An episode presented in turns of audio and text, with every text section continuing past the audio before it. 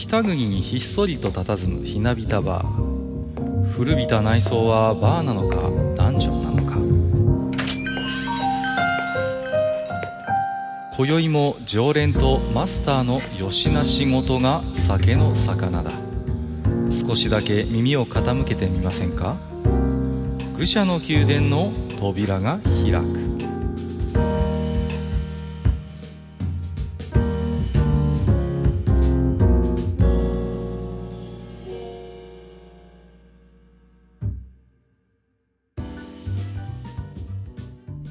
いやー、山下、今日も来ましたよ。いやー、昨日ね、はいはあの、寝てましてね、い。寝てましたら？あの、ほっぺの口の中のところをね、思いっきり噛んじゃいまして、ね、痛いんですよ。たまにやりますよね。うん、だからね、今日ちょっとね、まあ、普段も大して良くはないんだけど、滑舌がね、あもしかしたらちょっと悪いかもしれません。まあ、あの、こうやってでもお話ししてる分にはあまり感じないので、はいはい。まあ大丈夫かなとは思うんすいでますせんが、がお、付き合いください。はい、そうですね。はいはい。まあ、世間ではね、本当に、いや、まあ、コロナショックとでも言うべきかね。う。うんん、なかなか大変な状態でね。そうですね。まあ、何ですか。あの、タレントのね、方もお亡くなり。まあ、やっぱ志村さんっていうのはね、どうしても正直まだ実感が湧かないというのがね、うん。うん。まあ、本当に本音のところで、はいはい。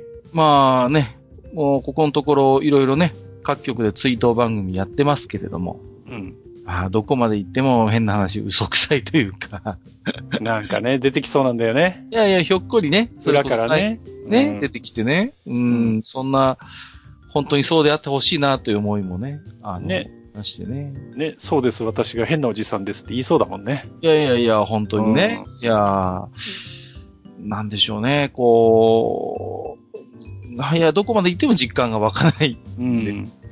不思議な感じですらあるんですが、はい。あ確実にね、あの、我々の世代にとっては、やっぱりこう、スーパーヒーローであって、うん。うーん、私のね、あの、妻も私よりも年配年上ですから、はいはい。やっぱりね、あの、そういう話になるわけですよ。こう。ね。で、妻のね、家は結構、あの、なんていうんですか、結構、まあ、いろいろ厳しいだったそうなんですけど、うん。あの、多分土曜日だけはね、あの、少し夜更かししてもいいっていうことで、うん。それこそね、あの、日本昔話クイズダービーと続きまして、うん。で、まあ8時だよがあって、はいはい。うん、うん。まあ、その後 G メンとかね、本当にもう、うん鉄板のようなプログラムがあの時間帯に。いや、そうですよね。で、その後はウィークエンドですか？そうそう、ウィークエンダーが、ちょっとね、私もマス書きだったもんですから、楽しみにしてましたけれども、はい。まあ、だからそういう本当に、ね、まさにこう、テレビの娯楽の中心にいたような人でしたからね。うん本当ですね。うん。はい。なんて思うんですけど、まあ、一方でね、うんまあ、ちょっとあのー誤解なきように言っときますけど、まあ、この方はコロナではなかったと思うんですけれども、はいはいはい。あのー柳川理央先生っていうね、あのーまあ、主に、あのーエロ漫画の方面で、うん。エッチな方のね。ね、うんそうそうそう、ご活躍されてた方がいらっしゃいまして、はい。あのー実はこの3月のね、えーの下旬にお亡くなりになっていうるというん。ことで、そうなんですよね。うん、いやうん個人的にはとてもショックを覚えてましてね。うんはいはい。まあ、実は私個人的にもいろいろお世話になってたところがありまして、ほうほう。うん、あのーちょっとしたまあまあお知り合いではあったんですよね。うん。はいはい。で、まあ、私はね、アダルトゲームの仕事をしてますけれども、うんその、まあ、一緒にね、その、主にまあ、あのー背景とか CG で書く、まあ、のが、まあ、仲のいいのがいましてね、当時。はいはい。で、まあ、あのーそいつの、なんかね、こう、同期みたいな感じで、お実は柳川先生がいらっしゃったそうで、はいはい。でね、まあ、そいつの紹介で、ちょっとだから柳川先生と、まあ、あの、一緒にね、こう、お酒を飲んだりしたこともおある。いいですね。うん。で、いろいろおしゃべりしたこともあってね。はいはい。えー非常にこう、面倒見のいい先生でね。うん。うんうん。で、まあ、いろいろ実はその、まあ、僕のその、一緒に仕事をしているやつに、こう、例えば、あのね、いいっぱい写真集とか持ってるんですよ。その資料とか、そうのん。背景に使えるようなね。はいはい。そういう、まあ、イラスト集とか写真集みたいなものをもうものすごいいっぱい柳川先生お持ちで、うん。それをそいつによく貸してあげたりとか、あの、はあしてたんですよね。うん。で、まあね、マスターもご存知だと思うんですけど、まあ、柳川理央先生って、非常にこう、まあ、なんていうのかな、こう、長くこう、あの、政治漫画の分野でご活躍されてた方でね。そうですね。ううんん。結構昔から私も、ね。まあ、存じ上げてるというか、ううんん。まあ、お世話になってるというか、はい。長い活躍されてた方でね。はいはい。で、なんていうのかな、私も本当にデビュー当時から存じ上げてるんですけど、まずね、あの、頭一つ二つやっぱりこう、デッサン力が全然違ったんですね。非常に上手な先生で。うん。うーん。で、背景とか、あと、こう、あくまでエロ漫画ですから、こうね、その人物の絡みみたいなものがまあメインになってくるんですけど、うん。その辺のね、やっぱりこう、書き方、人間の書き方、キャラクターの書き方とかも、うん。やっぱりね、本当にお上手な先生だったと思うんですよね。うん。うん。あと背景とか結構ちょっとした小道具なんかも結構こう、手を抜かない先生で、うん。割とこうね、こう、どうしてもエロ漫画の世界って、まあ、そういう背景とかそういう部分って、あんまりこう、ね、力を入れない先生が多い中で、そういうところにも結構妥協しないでしっかり書き込むところがある方でね。うんはい。まあ、心底こう、私なんかも何回かおしゃべりしてて、そういう書くことが好きな先生なんだなっていううん。印象もあるんですよ。うん。で、あとやっぱりね、本当に、あの、なんていうのかな、的確なので描写とかも非常に上手で、うん。あのやっぱりこういろいろね、エロ漫画の先生皆さんそうなんですけど、いろいろ掲載誌とか変わるんですけど、はい。まあ、あのその時々でしっかりこうニーズに合わせたね、うん。作品が書ける人で、時には結構こう、ロリショタ系のね、こう、あの、テイストで何作か書かれたこともありますし、うんかと思えば、人妻熟女系でこう、がっつり書いてた時期なんか、割と最近はそっちだったのかな？うんうんうん。っていうか。そうかもしれないですね。う。うんん。だからね、やっぱ長く活躍されてた先生なんで、その時々でね、結構いろんなジャンルの、まあ、あの、エロ漫画を書かれてた方で、で、やっぱりもともと持ってるデッサンとかね、あの、そういう描写が非常に上手なので、やっぱりどういう、どのジャンルでもちゃんとこう、あの、単行本が出せる、なかなか稀有なうん先生だったなという印象もあるんですよね。うん。で、この方は非常にラジオを聞くのがあの趣味の方でね。ううんん。で、私もちょっとね、あの、個人的なやりとりもさせてもらってたんですけど、いや、実はうん。ね、うん。愚者の宮殿も、あの、作業のお供に聞いてますよということで、うん。実はメッセージなんかいただいたこともありましてね。はい。なんかもともと深夜ラジオとか結構ポッドキャストがすごい好きな方で、うん。うんだからね、まあ、あの、カッカさんがそうやって、あの、やっているのをいつも楽しく聞いてますよ、なんてありがたいメッセージをいただいて、個人的にいただいたこともあったんで、うん。ああ、嬉しいなと思ってね。うん、それも結構この愚者の宮殿のモチベーションの一つになってたんですけれども、ちょっとね、うーん、やっぱり結構、結構立派な体型されてた方なんで、ちょっとやっぱ。不安は、うーん、やっぱり正直あったのかなっていう気もするんですけれどもね。うん。ちょっとね、あまりにそれでも急な話だったんで、びっくりしました。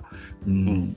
まあ、本当ね、まだ若かったんですけど、ちょっとね、あの、柳川理央先生の、えーご冥福をお祈りしたいなと思いますので、はい。うーん、今でこそね、その、エロ漫画、成人向け漫画の世界でも、本当に上手なね、漫画家さんが今大勢いらっしゃいますけど、あの、やっぱね、柳川先生がこう、デビューされてた頃って、まだまだ、どちらかというと一段二段下にね、見られててね、まだまだ。うん。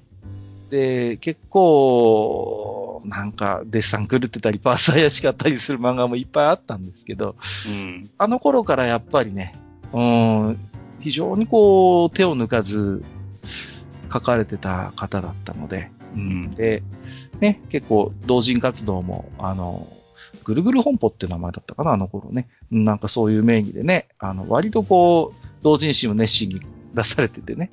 僕もファンで何冊も持ってますけれども。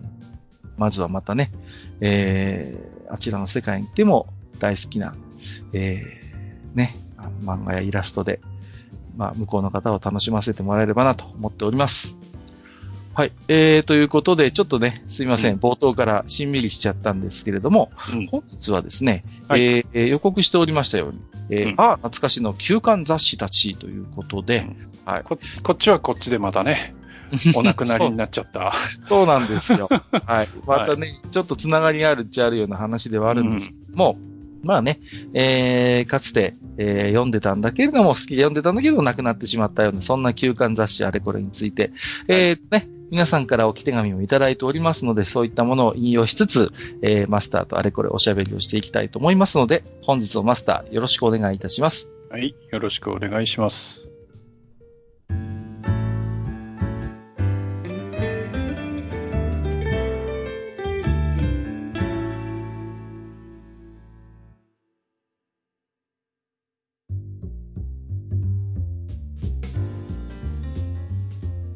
はい、えー、本日はね、えー、あ、懐かしの休刊雑誌たちということで、まあ、どうしてもね、おっさん二人が喋りしますんで、割とこう、古い雑誌の話になるかなと思うんですけども、はい、早速なんですけれどもね、このテーマで、えー、置き手紙もいただいておりますので、今回はそういう皆さんの置き手紙をきっかけにね、いろいろおしゃべりをしていきたいなと思っておりますけれども、えっ、ー、と、まずは一通目、えっ、ー、と、ゆりいかさんですね。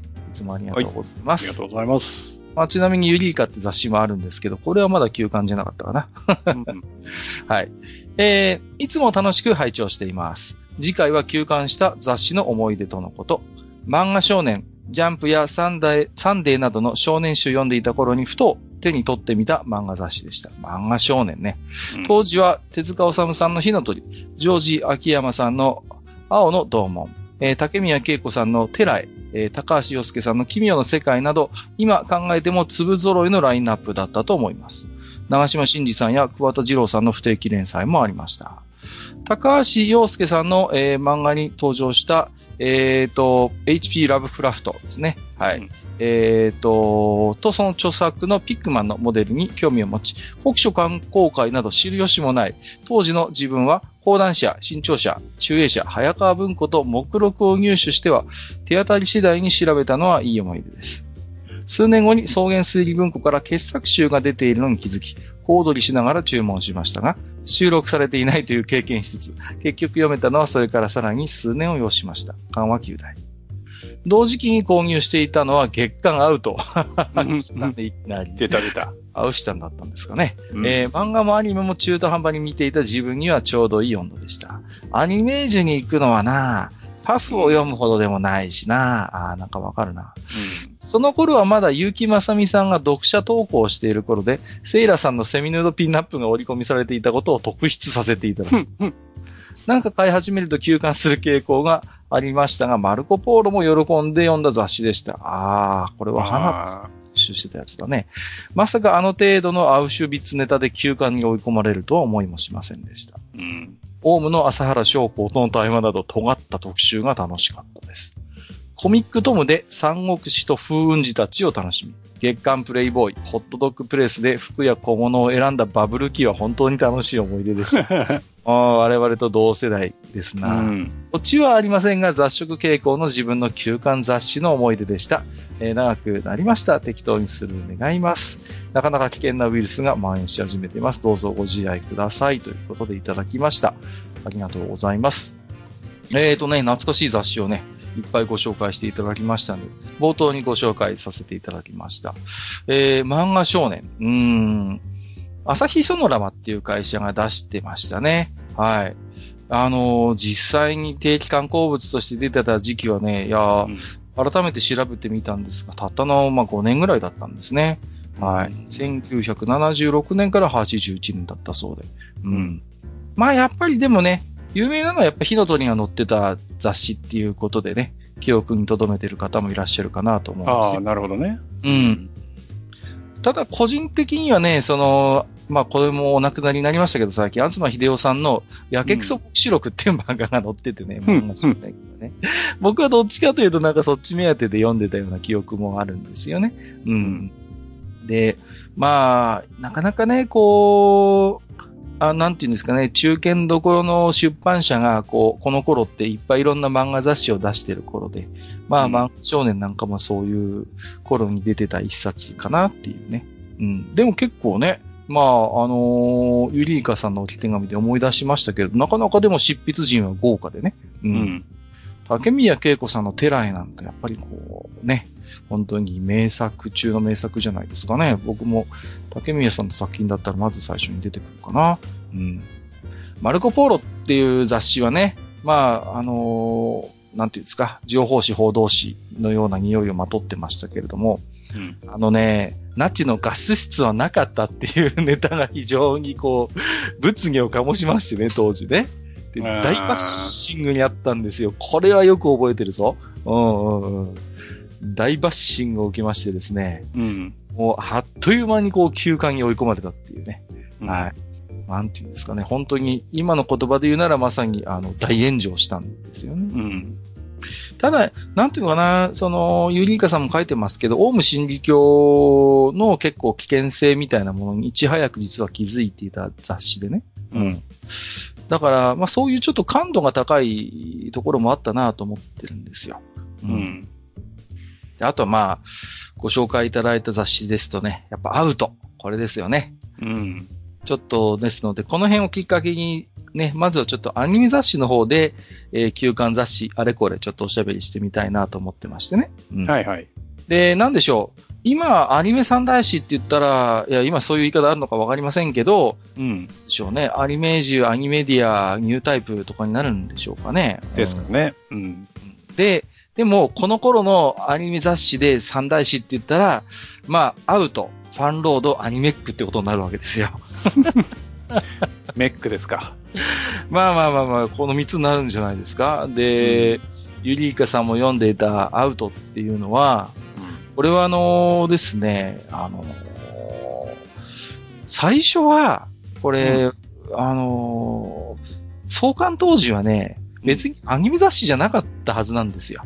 うんアウトって、ううんん。よく言われるんですけど、創刊した時はね、まさにあの宝島みたいな雑誌だったんですよね。あの、うん。どっちかというとサブカルよりの、こう、情報誌みたいなテイストだったんですけど、この雑誌がな、どこで運命が変わったかっていうとですね、あのーこれも語り草になりますけれども、創刊2号で宇宙戦艦ヤマトの特集やるんですよね、この雑誌。うんそう。で、あのーまだまだあれですよ、アニメがこう、一般的なこう、ものとして、全然盛り上がってもいないし、浸透もしてなかった時に、1977年の話ですからね、これね。うん。えっ、と、宇宙戦艦ヤマト特集、驚異の世界ヤマトワールドということで、あの、ぶち上げまして、うん。これがね、ものすごいどうやら話題になったということで、これも僕もね、さすがに、あの、後から知った話なので、リアルでは知りませんけど、う。うんん。っていうことで、それで一気にアウトっていう雑誌はこう、アニメ雑誌の道を歩むことになるというね。うんで、後から僕もその話題になったね、その創刊2号を見たんですよ。その、見た記憶はあるんです、このアウトの。はいはい。言ってみればこれが、あのー日本初というか、まあ世界初の、まあある種アニメ雑誌みたいな感じでしたから、うん。これがそうなのかと思ってパラパラめくってたら、いやーまあ本当にあアウトらしいっていうか、あのーよく覚えてますけど、ページの端っこにですね、森ゆきのパンチらしいのパラパラ漫画がついてるっていう、ね。なんじゃこりゃっていうね。いやー面白かったんですよ。うんマスターアウトっていう雑誌、こう、ご覧になったことってあります？こいや、もちろんありますよ。はいあの、僕だとね、まあ自分では買ってなかったんですけど、う。はい。やっぱりその、高校に、まあ、アニメ研究会、はい、まあ、満満研って言った方がいいのかな？うん満研がありましてね。はい。やっぱそこの連中が持ってくるわけですよ。で、大体持ってくるのがアウトかファンロードかはいはいはい。なんですよ。ね。うんう。うんん。だから、やっぱり、ほら、アウトってその、文章投稿ネタとかがあるじゃない？そうですね。まあ、はいファンロードもそうだけど、そうですね。うんやっぱそれがね、面白いんですよね。面白かった。ううんん。本当に。で、なんかよく見せてもらった記憶がありますけどね。うんうんうん。あのーまあ、本当にね、アウトっていろんな伝説的な企画があって、僕がちょっと強烈に残覚えてるやつだけちょっと紹介するんですけど、あの超合金ロボット2体をい。うん。小回りみたいに写真撮って、うん。あの性教育をやるっていう頭の 狂った企画がありましてですね。な んだったかな何のマシンだダグラムだったかななんだったかなもっと古いやつだったかないずれその超合金ロボ2体をもうひたすら絡ませるっていう、うんもう本当頭のおかしい企画とか大真面目にやってるんですよ。それで性教育をやろうっていう。あと、有名なとこですと、ユーリーカさんも触れてますけど、うん。あの、セイラマスのヌードグラビア企画ということで、あそれ覚えてないんだよな。悩ましのアルテイシアっていうね。その言い方っていうか言葉だけなんか記憶があるな。はい。ああ、そうです、はいはいそうですよ。あの、セイラマスのね、ヌードが乗るっていうね。そう。んもう、これがね、すごい売れたらしくて、あの時のアウトの最高売り上げ記録したんじゃなかったかな。あの、ええセイランのヌードが見られるってことで。うんで、ね、で、当の富の大先生は怒るかと思いきや、うん。うん。あのノリノリだったっていうね。あのうん。もっと綺麗にまあ、あの人ならそうでしょうね。と、もっと綺麗に書かないと俺はエレクエレクチョンしないみたいなことを言って、始まったよ。うん。ノリノリだったらしいんですけど、うん。まあ、セイラさんがヌードになるのはまだ実は可愛い方で、その後なぜか編集長もヌードになるっていう男のことです。あの、意味がわからないっていうね。うん。うんあと、まあ、コスプレとかも編集長が率先してやってみて、なぜか読んでる読者までグラビアになるっていうね、こううん。わけのわかんない世界。こうやって喋ってるだけで本当にカオスなんですけど、うんあとはね、その、スペーススカルっていう連載小説が載ってたんですね。で、ほこれの触れ込みが世界初のアニメ小説って言ってるんですよ。ほうほうほななんでかっていうと、これね、挿絵がね、なぜかセル画だったんですね。こう。うん。う、うん。実際のアニメじゃないんですよ。アニメじゃないんですけど、なぜかその、この小連載小説の 挿絵がセル画でできているっていう、謎の話なんです。これがもうね、毎回最終回作業をやるんですよ。この、毎回のように。これで終わりみたいなこと言うんですけど、なんかまだまだ続くよってしれっと始まるっていうね。うん。なんか3回か4回ぐらい最終回詐欺やってた記憶がありますね。スペースですから。終わってねえのかよってみんな、こう、続く、あの突っ込むっていうね。うん。まあで、ね、まあアニパロもあり、エロパロもあり、コスプレ、まあ、マスターがさっき喋ってたようにアニメの、まあ、文章ネタとか、あと評評論とかね。まあ、一通りもこのアウトがアニメ雑誌の要素をもう大体もう持ってたっていうことで。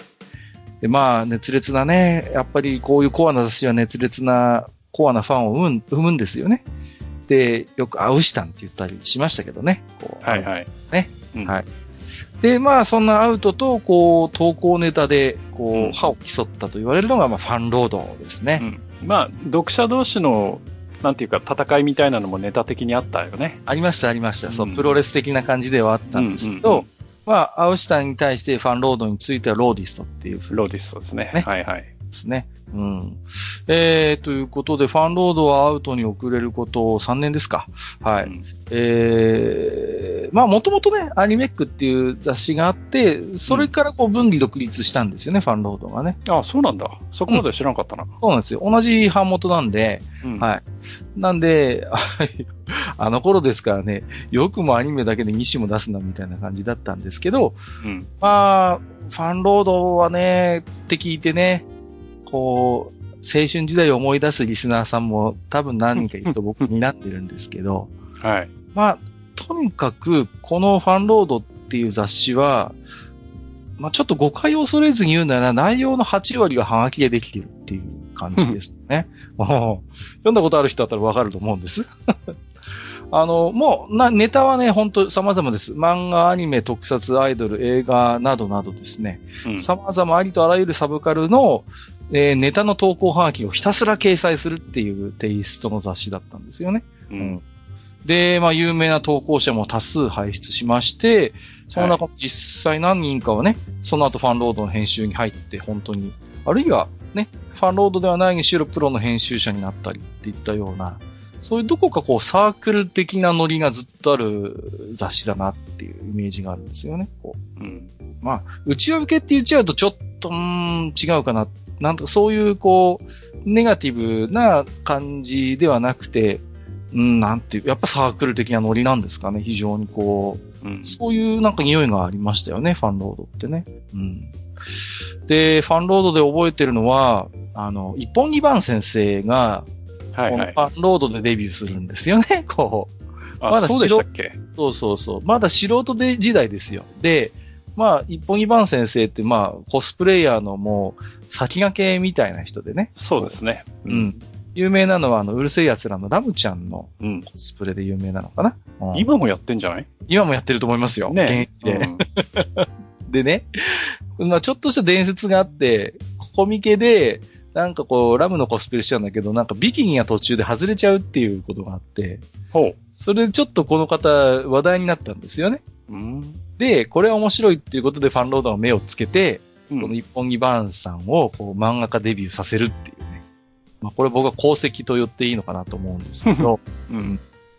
あとはね、少女漫画の世界ですと、あの、楠木聖慶先生と大橋薫先生ああ、姉妹ですね。そうそうそうそう、うんうん、偉人の、まあ、双子だったかな、確か。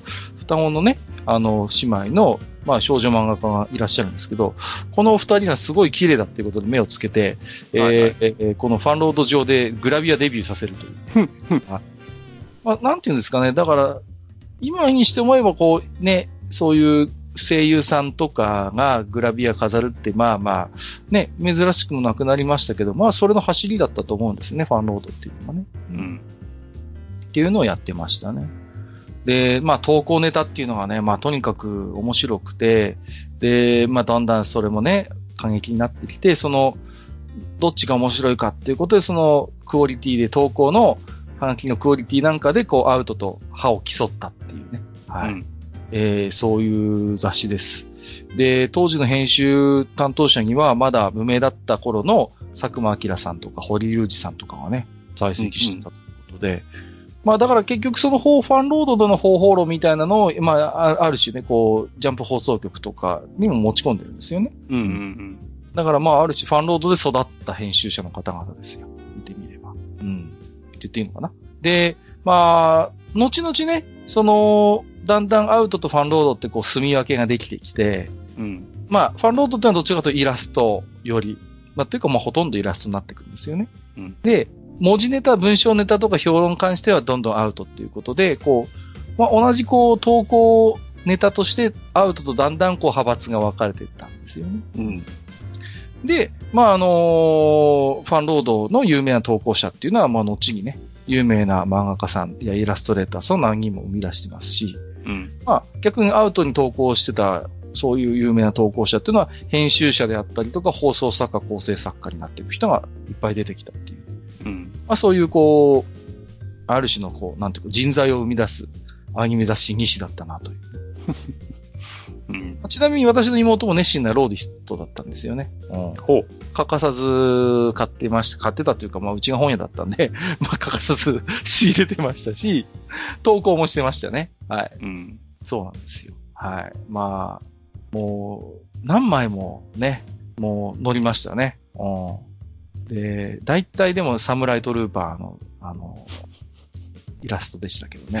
変わってないなぁ。いやいや、すごいなぁ。なんていうのかな、うん、やっぱりこう、地方住まいですから、うん、田舎民なんで、あのー、コミケってやっぱ憧れの存在ではあるけど、なかなかこう、中学生、高校生には敷居が高かったんですよね、わざわざ。現地、当時ですからね、なんとまあまあ、それはそうですよね。今以上にやっぱハードルが高くて、うん、お金し、だから、コミックマーケットってのは本当に憧れの存在だったんですけど、うん、だけど、ファンロードっていう雑誌は、そういうある種コミケの空気感みたいなものを、まあ、全国の地方のそういうアニメファンにも届けてくれた雑誌だったと思うんですよ。うん。やっぱり一番なんていうのか、その、あの頃のコミケの空気感を一番運んでくれてたのって、僕やっぱファンロードだと思うんですよね。うん。だそういう地方のアニメマニアとかアニメフリークにしてみれば、なんか本当に、もう、ファンロードがそういう、なんか、今のアニメのトレンドと繋がれる、本当にこう貴重な媒体だった時代があの頃確かにあったと思うんですよね。うん。で、まあ僕は妹のファンロードをちょっとこう、まあたまにパラパラとね、あの読ませてもらうぐらいの感じでしたけれども。うん。結構ね、でもあれですよね。ファンロードって敵も多いアニメ雑誌でさ、あそうですか？うん、僕も部室とかで読んでるけど、お前ファンロードなんて読んでんのかよ、みたいな人もいましたからね。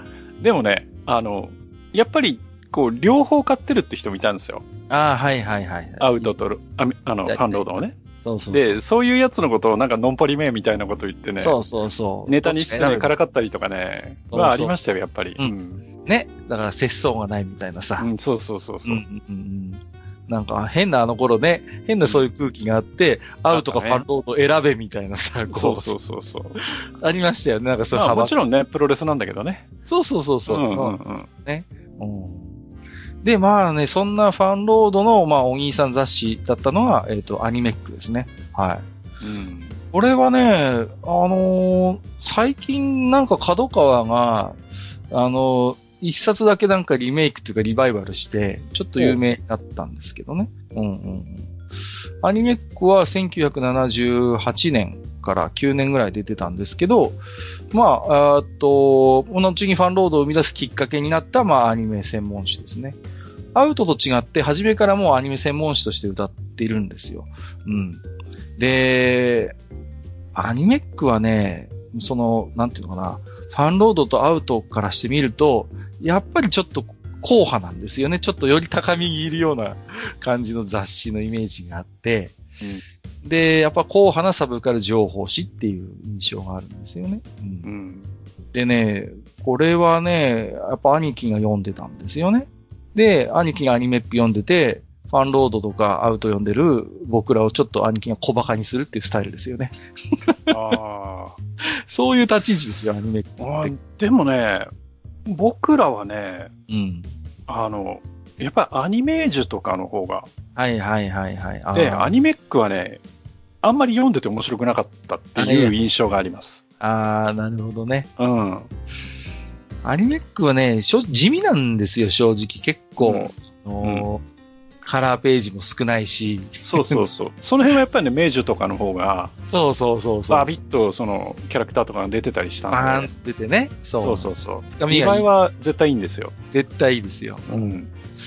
で、ただアニメックっていう雑誌は、まあ、読めば読むほど、こう、なんていうのかな。結構まあまあ、硬派な文字ネタがやっぱ多くて、うん。で、アニメ現場のルポルタージュだと、あとサブカルチャー界のスターみたいな人たちのインタビューとかが載ってたり、あとまあ高評価だったなと思うのは、当時子供向けっていうことで、あまりこう再評価もされなかった特撮ヒーローたちを、その再評価していく SF ヒーロー列伝っていうコーナーがあって、これがね、結構、あの、よくできてたコーナーだったかな。もう、あんまりあの頃特撮ヒーローって、あの、大真面目に語るもんじゃない。あんなのは SF じゃねえみたいな空気があったんですよね。だけど、いやいや、あれだって SF だろっていうことでアニメックが結構真面目に取り上げて、しっかりこう、なんていうかな、こう、評論みたいなのをやってくれた、やってくれてたんですよ。ああ、はいはいはい。で、あのー貴重だったのは、いわゆるそういう特撮やアニメの設定資料集みたいなものを結構アニメックは載せてくれるんですよね。うん。地味だったんですけど、でもそういう、こう、やっぱアニメとか特撮の世界でも、データが好きなやつってやっぱ一定数いるんですよ。その、設定資料とか、そ、の、まあ、ガンダムで言うなら細かいそのモビルスーツの型番であったりみたいな、そういうデータマンみたいなやつって、まあ、いるじゃないですか、たまにこう。そういうのが好きなやつやっぱアニメック行くんですよ。うん。データがやっぱ売りの雑誌だったなっていう感じですよね。うん。だし、やっぱあと、アニメを中心にしたそういう建設的なそういう評価論評みたいな場所がやっぱりアニメックにはあって、まあ、さっき何回も言ったように、アウトとファンロードの構想っていうのはどこかプロレス的に匂いがするんですけど、アニメックの評論って結構ガチだったんですよね。ガチなんですよ。あんまそう茶化す雰囲気ないんですよ。アニメックの中では。そうそうそう。そういうのがあって、なんかあんまり小馬鹿にすると怒られそうな雰囲気があるのがアニメックのアニメ評論で、うん。で、やっぱここも優秀なね、投稿者っていうのがこう、やっぱいらっしゃって、そういう方が編集サイドに回ったりってこともあったし、まあ、やっぱアニメックの功績としては、まだあの、本当に無名だった学生時代のエヴァンゲリオンスタッフたちを、いち早く見出して評価したのもアニメックが最初なんですよね。うん。だから、そういう結構なんていうのかな、うん、あの、やっぱ見る目があるっていうか、あんまりこう、大手のそういう、なんていうのかな、あの、会社のアニメだからとか、そういうところにあんまり忖度しないんですよね、アニメックって。いいものはいいっていうような、やっぱスタイルだったんで。うん。だからね、まあ、私はちょっとね、アニメックは、リアルタイムではそんなにこう、アウトやロードほど縁があったような雑誌ではないんですけれども、まあ、やっぱりね、こう、改めてこう、なんていうんですかね、ある程度年いってから、兄貴の書棚にアニメック刺さってるのを見ると、おおって思ったりしたのもありますね。そういう思い出もありますよね。うん、まあ、えー、そんな三子とも今は、今はもうすっかりなくなってしまいましたけれどもね。はい。うん、なんでしょうね、やっぱり、ん生き残れなかったなーっていうところがあって、結局、その、三子ともそうなんですけど、あの、出版社の母体が小さいんですよね。やっぱりどうしても。うん、で、今残ってるやっぱアニメ雑誌って、やっぱりこうね、バックがやっぱり大手の版元だったりするんで、うん、こういう、こう、なかなか中小の、まあ、これから別にアニメ雑誌に限った話ではないんですけども、あのー、中小の出版社がね、なかなかこういう、尖った雑誌で存在感を発揮できる時代っていうのがもうやっぱりなかなかこう厳しくなってきてるのかなっていうそういう印象がやっぱあるんですよね。うん。まあ、えー、ということで、えー、ちょっとね、まあ、ゆりいかさんのね、置き手紙からちょっと広げて、まずはアニメ雑誌についてお話をさせてもらいましたよ。ありがとうございます。えーと、続きまして、またこちらも置き手紙のご紹介から。えーと、吉和さん。えー、自分にとっての思い出の休館雑誌といえば、まずファミリーコンピュータマガジン。ファミマガですかね。はい。メジャーすぎてすぐにカッカさんが取り上げてそうですけど、いや、これから喋りますよ。相手がファミマガ読者、元読者であるか判別するには、ルドラの秘宝の話題に持っていった上で、えー、バコベペアミやキクイマイシといった言霊を唐突につぶやき、相手がにやけたらダウトというのが当時のゲーム仲間たちの間で共通認識。ウルテクという裏技隠し要素情報コーナーの中に毎回一品潜んでいる、忍んでいる嘘テクについては今でもゲーマーたちの間で語り草になっていますね。うん、なんかメーカーに直接問い合わせるバカがたくさんいたせいで怒られたらしいですけど。もう一つご紹介。今度はプレイステーションに時代が移った後のゲーム雑誌、ハイパープレイステーションの姉妹誌であるハイパープレイステーションリミックスです。体験版 CD-ROM 付属紙の皮切りとなった本紙ですが、CD ついてる分高かったんですよね。目玉は当然のごとく付属 CD の方になり、ぶっちゃけ本紙側は大した情報源になってなかったような。しかし、その高さこそが実は重要だったんですよ。高いもん買ってしまった以上、隅から隅まで遊んでみないともったいないという感覚が湧いてきて、結果的にそれまでアクションと RPG しか興味がなかった自分に体験版を通じて、通して、えー、多ジャンル開拓の橋渡しをしてくれたのですから。ああ、なるほどね。うん、この雑誌をきっかけに製品製品版購入したゲームは数知れず、覚えてるだけでもワールドネバーランド、エコーナイト、アンナバウト、ブシドブレード、バメラ2000、マイリーのアトリエなど。そしてなんて言ったってカルドセプトエキスパンションですよ。CPU と一戦するしかできないけど、ちゃんと試合終了後のカード入手画面まで収録されていて、使用こそできないものの、新カードの情報がプレイすればするほど明るみになるという、太っ腹仕様のあのカルド体験版ですよ。この雑誌がなければボードゲームにもカードゲームにも無縁だった私がカルドセプトと出会うことなどなく、セプターのコミュニティに属することもなく、カッカさんとお知り合いになることもなく、つまりこの愚者の宮殿のリスナーになることもなかったんです。あと一冊、月刊マガジン Z のことも触れてみたかったですが、どうせ金子信也先生のカルトセプトの話しかできないので、他のリスナーさんに託すことにします。ということで、いただきました。ありがとうございます。はい。ということで、えっ、ー、と、主にね、えっ、ー、と、ゲーム、えー、雑誌、えー、について、えおしゃべりいただきましたので、ここをきっかけにちょっとゲーム雑誌について、マスターとおしゃべりしたいと思います。はい。まずは話題になったのは、ご存知ファミマガですね。うん、えー、ファミリーコンピューターマガジンということで。はい。まあ、えー、1985年に出て98年に休刊になってますね。はい。徳間書店から発売されていました。うん。まあ、言ってみれば、テレビゲームとしては世界初の専門誌っていうことになってるんですよね。ファミリーコンピューターマガジン。はい。うん、そうなんだ。はい。ファミマガはそうですね。うんうんうん。で、まあ、何ですか。やっぱり、あのーどうしてもファミマガってついて回るのが、ウルーテク、そしてウソテクっていうことでね。はい。あのー当時、やっぱりこの頃の、なんていうの？テレビゲーム雑誌の一つ、大きなコーナーとしては、その裏技紹介コーナーっていうのがね、やっぱあってうんうんどの雑誌にも大体あるんですけれども、ファミマガについてはですね、その中に一つだけこう、嘘テクみたいなのがこう、潜んでてね。まあ、これがどれなんだっていうことで、うん。うん。あゲーマー、当時のゲーマーの間ではやっぱりこう、毎回、こう、話題にはなる名物コーナーだったのかなと思うんですよね。うん。で、まあ、あまりこう、なんていうのかな、評判が良くない嘘テクなんですけれども、うーんと、なんかいろいろね、これなんで入ってるんだっていう時に、まあ、実はやっぱファミマガっていうのはもう業界のやっぱ先駆け雑誌だっただけに、この裏技情報がやっぱ早かったということで、これをね、他の雑誌が結構盗用したりししてたことがどうやらあるらしいんですよね。ファミマガに載ってた裏技が他の雑誌に盗用っていうか、自分たちで裏も取らずにファミマガに載ってるものをそのまま載せちゃったみたいなことがあったみたいで、そういうやっぱ、他他誌への安易な盗用の、やっぱ牽制として嘘テクを実は入れてたっていう説があるようなんです。はい。はあ、なるほどね。うん、ちゃんと自分たちで検証しないと載せちゃダメよっていうことで。うん。まあ逆、裏に返せば、その、その嘘テク以外の、まあ、ウルテクに関して言うと、まあ、あの結構しっかり自信を持って出してた情報なんだなっていうね、うん。こともわかるんですけれども、うん。マスターはどうですか？ファミマガとか読んでた時期とかあります？あのー僕はね、この嘘テクはいはいはいはい。がね、大嫌いだったんですよ。ああ、はいはい、はい。だからね、もう絶対読まなかったんです。はいはい、わかります、わかります。結局、一個でも間に合ってなよるって思って。信用できないですからね、結局ね。そうそうそうそう。うんなんで絶対読まなかったです。はいはいはい。なんかね、記事の作り方も正直好きじゃなかったんで。あー、うんわかりますよ。うん。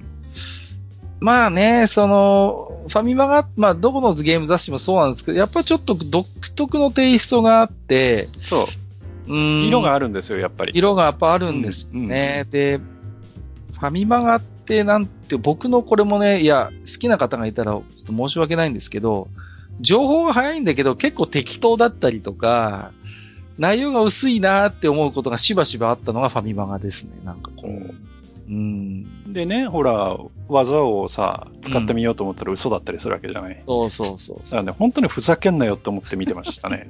だから、ね、うん特にやっぱりこう、ほら、マスターもアクションゲームとかシューティング好きだから、コマンド系の、コマンド系の裏技ってさ、まあ、うん。もしかしたら自分の入力が下手くそかもしれないっていう疑念もあるわけじゃないですか、やっぱり。うんうんうんだから、ね、どうしてもその情報が真実だけど、いや、うん。ちょっと俺の入れ方が悪かったかもしれないみたいなもうすぐ時間取るんですよね、そのトライアンドレアを、エラーをするからさ。うん、だから、その、嘘テクって、その、うんまあ、いわばその本物の情報と、その、まあ、ネタの情報うんの、その、境目が全くわかんないんですよ。そうそうそう。だけど、例えば、うんと、ファミ通とかだと、うんうんうんその辺のゲームの情報とネタってのがわかるんですよね。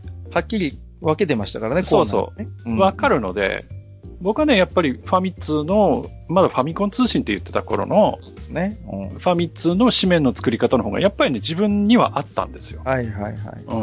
うん。わかります、わかります。はい。うん。で、まあね、あのー一方でやっぱりその、ゲーム雑誌らしいコーナーっていうのもやっぱりファミマガがいろいろうん。作ったものもあって、例えば、ハイスコアを競うハイスコアルームっていうコーナーがあったりとか、あとは、まあ、読者が点数レビューをするっていうゲーム通信簿っていうコーナーなんか覚えてるんですけど、まあそういう一通りのゲーム雑誌としてのコーナーもまあまあ抑えてはいたのかなとは思うんですよね。うん。ただね、いかんせん情報は早いけどちょっと薄いっていうか、うん。あと結構ね、ライターさんのやっぱテイストが出るんでしょうね。なんか結構独断的ななんかこう、内容のゲーム紹介記事が多くて、僕も正直ちょっと、この頃のゲーム雑誌の中では苦手でしたね、どっちかというとね。うんそういうところはあります。はい。で、まあそんな、えー、休館ゲーム雑誌まだありますよ。えっ、と、マルカツファミコンね。はいはいはい。ありましたね。マルカツありました。うん僕はね、ファミ通じゃなくてマルカツが好きだったんですよ。あ、そうですか。うん、うんあのーマルカツ派だったんですね。僕はね、あのー、厳しいこと言いますけど、あの、はい存在価値が分かりませんでした。は ちょっと、ちょっと待ってくださいよ。私一番マルカツが好きだったんですから、もう。いや、あのーマルカツファミコンっていうのは、い。はい。ま、まあ、もともとその、コンプディーグっていう、まあ、雑誌があってね。うんうんうん。そこの中のファミコンコーナーが、まあまあ、分離独立したような形だったんですよ。はい。はらそういう意味で言うと、ちょっとファミ通に近いんですよね、そのうん出自が。うんうん。もともと別に大元のパソコンホビー誌みたいなものがあって、い。うんそこから独立したっていう点で言うと、まあまあ、似てるんですよ。うん、んファミ通とマルカツって。うん。で、やっぱり角川が出してたんで、非常に強みを生かした企画というのがあって、うんやっぱあの、毛量戦記マダラとかはやっぱマルカツファミコンから生まれてますしね。う。うんん。連載してましたからね。うん。あるいはその、コンプティークからもういろいろ人気のゲームだったら、やっぱ、このしばしば私喋りますけど、ダブルムーン伝説なんかもこう丸活にこう、ね、こう、うお引っ越ししてきたりなんかしてね。うん。だから、なんていうのかな、テレビゲームにこう、収まらない、そういういろんな、まあ、割とこう、ゲーム的な、やっぱりものとか、うん、漫画とか書そういうのも読めるっていう。そう結構そう欲張り仕様だったんで、うん。丸活好きだったんですよね。うん。面白いなぁと思って見てました。まあ、そんな丸活ですけど、まあ、ハードが進化するにつれて丸活スーパーファミコンっていうのに移ってたりするんですけど、うん。まあ、これもね、あのー有名な話ですけど、92年に有名な角川のお家騒動っていうものがありましてね。うん、当時のマルカツスーパーファミコンのスタッフのほとんどは、電撃スーパーファミコンという新しい雑誌に移ってしまってね。メディアスの。そうそうそう。で、マルカツも存続はしたんですけども、明らかに劣化したんですよね。うん、もう記事の質とか、うんライターさんがやっぱごっそり変わったんで、その辺きっかけで僕はもう読まなくなっちゃったかな、マルカツは結局ね。うん。うん。っていう、そういう雑誌ですね。まあ、で、ね、電撃スーパーファミコンっていうのはその後電撃プレイステーションっていう、まあ本当にこれが、00年代はやっぱり一世を風靡したゲーム雑誌だと思うんですけど、はい。10年代半ばぐらいまでは結構強かったんじゃないかな。だからまあ逆に言うとその電撃プレイステーションを生み出すきっかけになったっていう意味ではまあ役割あったかなとは思うんですけれどもね。うんうん。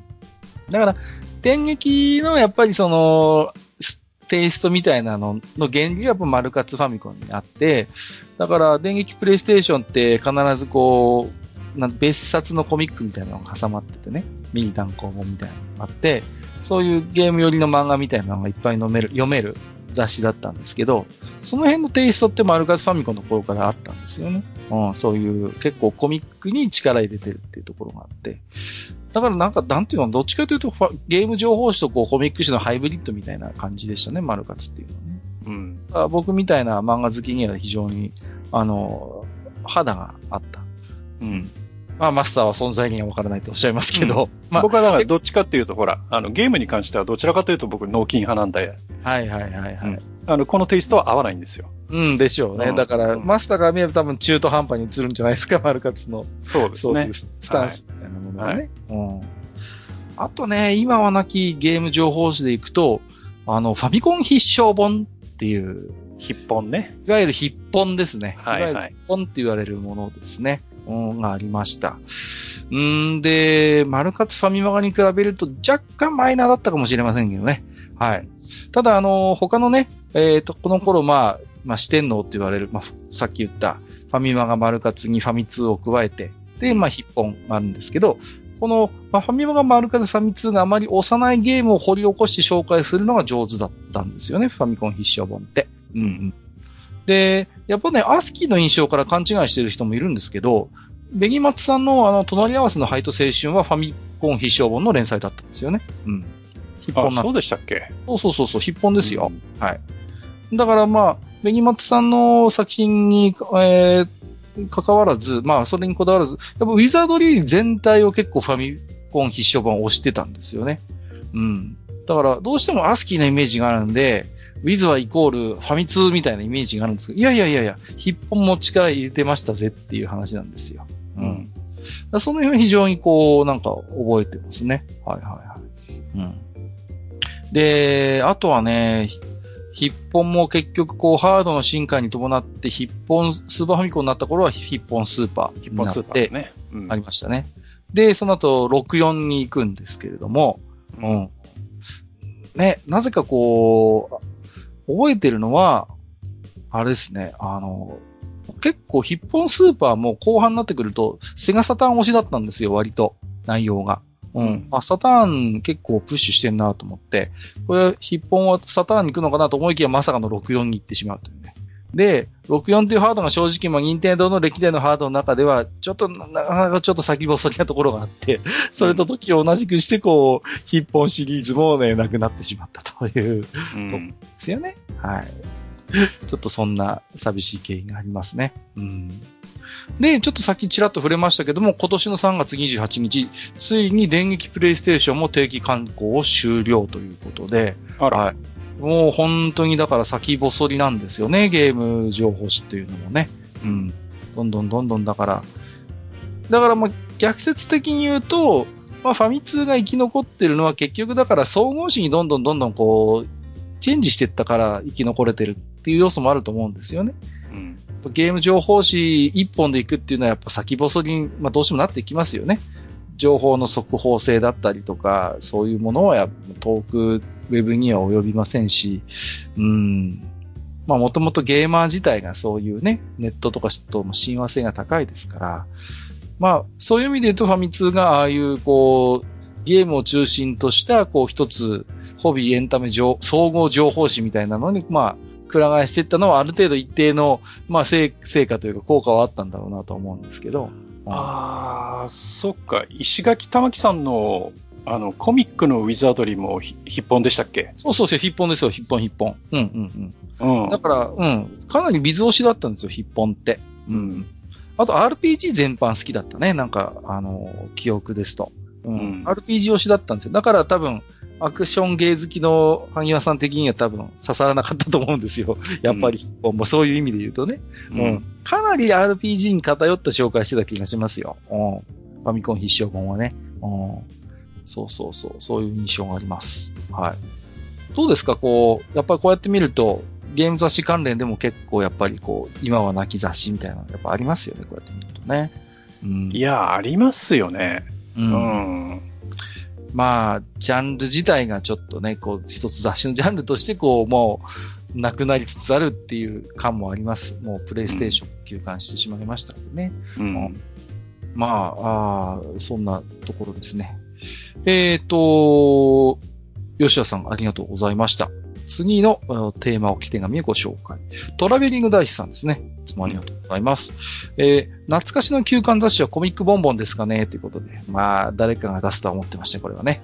えー、周りがみんなコロコロコミックだったのに、ガンダムの情報欲しさに毎月買っていました。記憶ではデラックスボンボンというジャンプサイズのものもあったような。あとは書店時代に何度か出会っているはずなんですが思い出せません。ということで、はい。コミック誌はね、もう休館雑誌を上げるとキリがないんですよ。もう栄光清水が激しいので。なんで、ちょっと特にね、僕個人的に思い出に残ってるものだけちょこっとご紹介したいなと思ってまして、はい。最初に休館してショックっていうか一つ記憶に残ってるのはね、週刊少年キングなんですよ。うん。少年キング。ね。これこれ。うん。まあ、実はすごい歴史が古くてね、マガジンサンデーが出た後に出た第3の週刊少年漫画誌がこのキングだったんですよね。うん。まだジャンプはありません。この頃。チャンピオンもないんです。はい。で、あのー、講談社や小学館というね、まあ、大手の版元出版社を向こうに回して、えー、頑張ってた印象がありますね。少年画報社でした。出してたのはね。うん。うん、キングってこう、覚えてます？なんとなくこう。いや、これはね、さすがに、あのー、僕が漫画を読むようになったのって実は結構遅くって、はい、はいだからね、あんまり、それこそ39ぐらいだけど、39もほら、えっ、ー、と、キングじゃないところにも確か、載せてます、持ってっちゃったりしてたでしょ、はいはいはい、そうなんです、そうなんです。うん。映ってますから。うん。だからね、あんまり、その、記憶がないというか、はいこれがキングだっていう意識ってあんまりないんですよね。そうですよね。うん。と思います。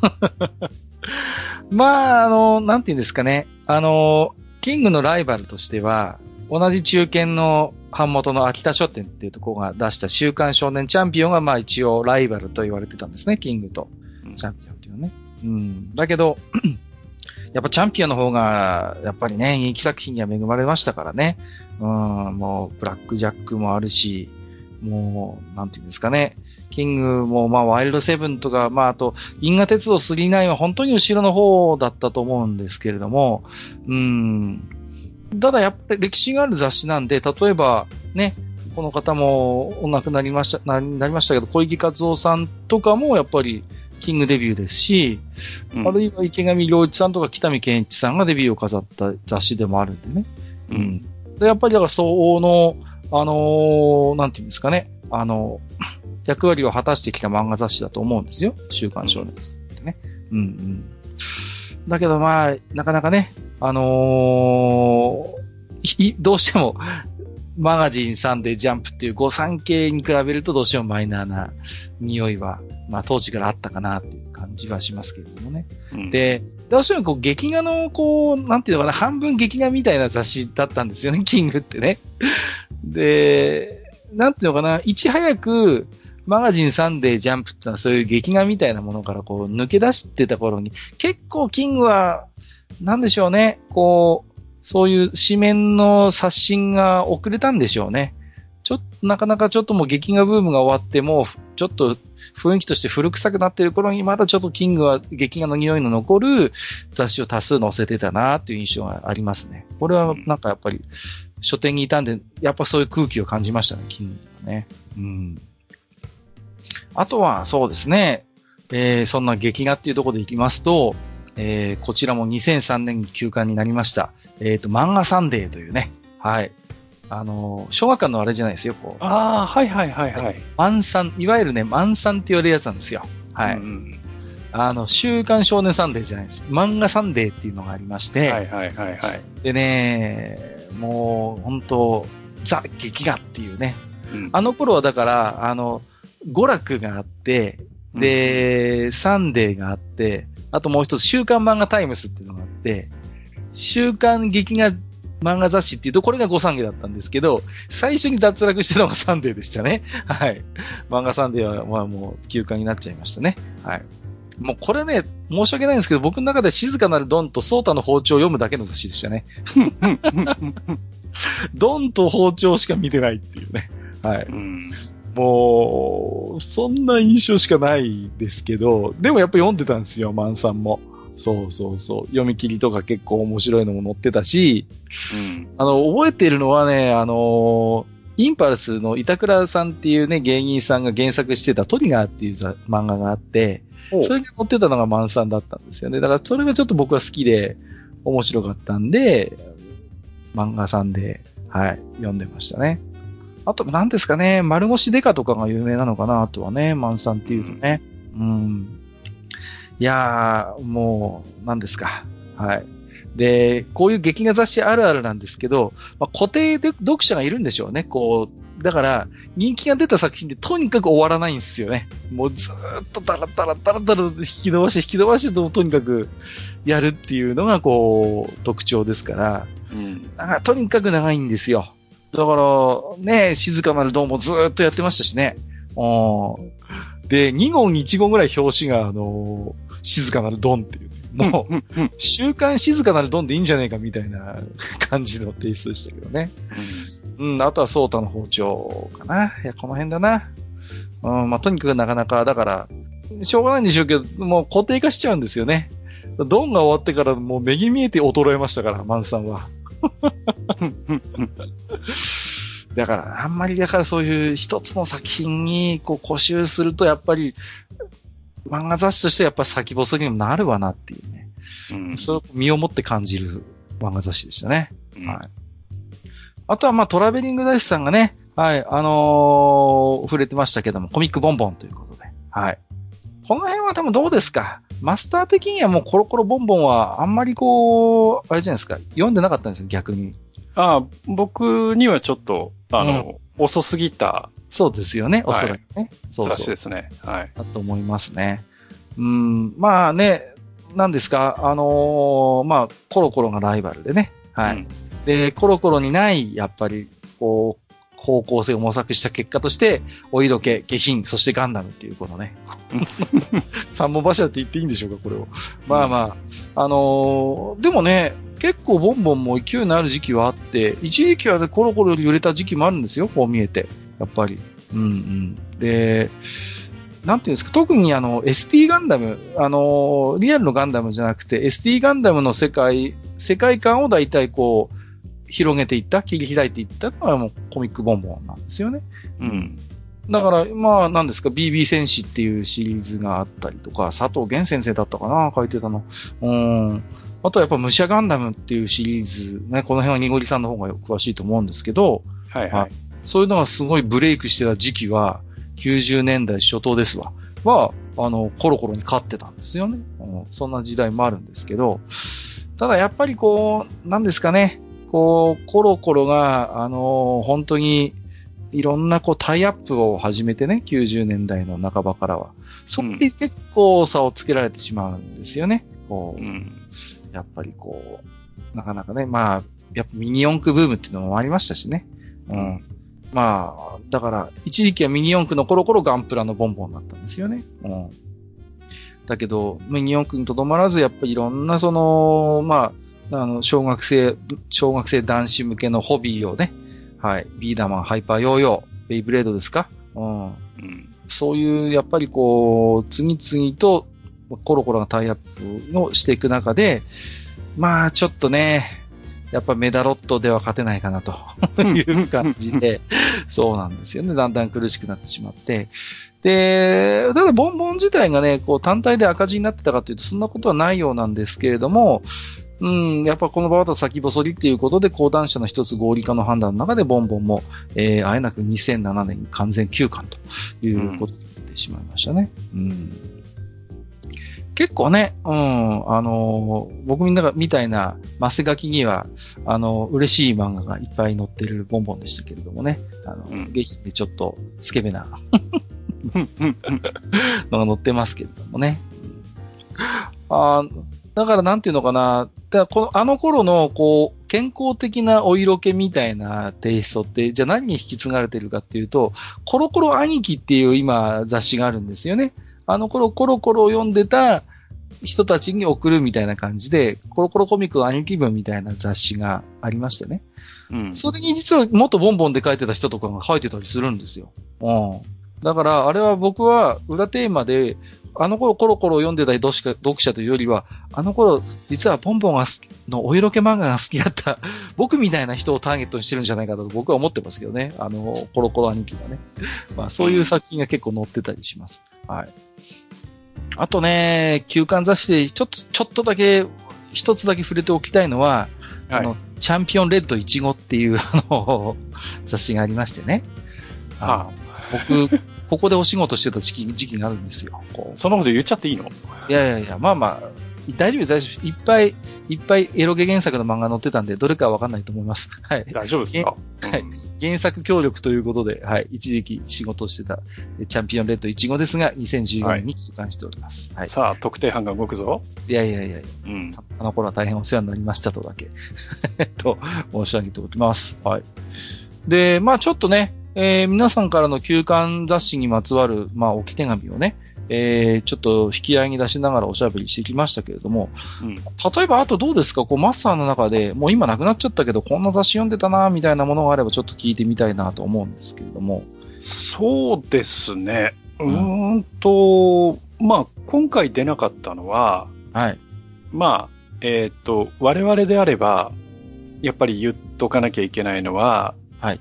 ログアウトとか、はいはいはい。ログアウト、ね。ゲームグラフィックスとか、ゲームグラフィックスありましたね。うんその辺は、やっぱりちょっと名前は出しておきたいなと思うのが一つあるのと、そうですね。うーんと、テックウィンってもうないんでしたっけ、テックインもないですね。はい。テックウィンもないんでしたっけ？定期刊行物にはもうなってないとうん、思います。テックウィンもね、あの、ほら、CD が、あの、おまけでついてきてて、そうそうそうそう。うん。で、なんだっけ？ポリゴン伯爵だっけ？ありましたね。なんかそんな連載があって、はいはいはいはい。うんうんうん。うんなんかその辺は覚えてますね。はい。テックウィンはね、あのー結構、なんていうんですか、そう、やっぱり、その CD ロムの付録のイメージが強いですよね。うん。うんで、なんですか、結構、これもね、ずいぶん昔マスターと喋ったような気もするんですけど、あのー僕確かあの、ライブドアの無料プロバイダーやってた頃に、はい。そのクライアントソフト僕なんか確かテックビン、テックビンの CD ロムからインストールした記憶があるんだよな、なんか。マジで？いや、でもね、いろいろ、やっぱりその、そうそうそうえーねフリー、フリーソフトも載ってたかなフリーソフトもね、結う構、ん。今月のフリーソフトみたいな感じで、はいはい。で、あのー全部じゃなかったと思うんですけど、紙面で紹介したフリーソフトがそのまま入ってたりとかね、しましたよね。あの頃のテックウィンギはね。うん、うん。あったと思いますよ、そういうのは。懐かしいですね。うん。OS アイドルウィンちゃんとかね、ありましたね。うん。吉崎美音先生ね。あと。ね、あの、ちょっとエッチな話ですけど、はいはいはい。ちょこっとだけね、い一時的にだと思うんですけど、はい。なぜかね、AV のサンプルがちょこっとだけ乗っかってたの。あった覚えてるぞ。うん。覚えてるな。うんうんうん。そんなね、がっつりとじゃなかったですよね。ちょこっとこう乗ってるそう感そうそうそうそう。ありました、ありました。そうそうそう。なんかね、あのーそういうちょっと大人なものがちょっと乗ってたりもしますね。うんうん。あとね、まあ、あの、やっぱり休館で言うと、やっぱピアがなくなったっていうのは結構でかかったですね。こう、非常にインパクトが大きかったと思いますよ、ピア。ね。あの、情報誌ですよね。あの、だから、あの辺の、なんていうかな、情報誌ってのは完全にインターネットに取って変わった感感がありましたね。うん、うん。で、僕が東京、大学生だった頃、上京して大学生だった頃って、結構ピア全盛期みたいな感じで、はいはい。すごい売れてたんですよ。で、ね、タレントさんとか芸能人の似顔絵とかがバーンと載ってて、うん。で、何ですか？ま、まあ、かろうじてネットもまあありましたけど、まだまだピアの方が情報量的には勝ってる感じで、うん例えば下北の小劇場でやってるような、こう、本当に小さいライブだったりとか、うん、本当落語家さんの独演会みたいな、そういう、本当に、なんていうの？直接それまで劇場に足を運んで、あの、ミニコミみたいな、ああいうものからしか情報が入れられなかった公演情報が全部網羅的にピアには載ってるんですよね。ああ、なるほどね。ある種の電話帳的な役割があったんですよ、ピアには。うんうんで、あの、本当に重宝した時代を僕は知ってるので、ピアがなくなった時はもう結構やっぱショックでしたね。で、それこそさ、ピアコードっていうコードが載っててさ、数字の。で、例えばそれをローソンのロッピーとかで出ると簡単にチケットが予約できたなんていうさ、うん。う んそんな、そんな頃の話ですよ。うんうんうん。で、まあ、ピアって本当、なんていうのかな、シンプルな情報の羅列のタウン情報誌だったんで、あのー読み物として面白いかって言われるとそんなことはないんだけど、うん。なんかでもね、その情報の羅列が妙に面白くて、うん。うん、なんか読んでた時期があるんですよね。こう、あ、こんなところにこんなちっちゃい劇場あるんだとか、あ、こんなタレントさんこんな地味な、こんな公演やってんだ、ライブやってんだ、みたいな。そういうなんかこう、僕なんかどっちかというと重箱の隅をツンツンしたいたちの人間なんで、うん。だからやっぱそういうのはすごい好きだったんですよね。うん。うん。で、やっぱり僕の頃って、だからそのピア派と東京ウォーカー派みたいな感じがいて。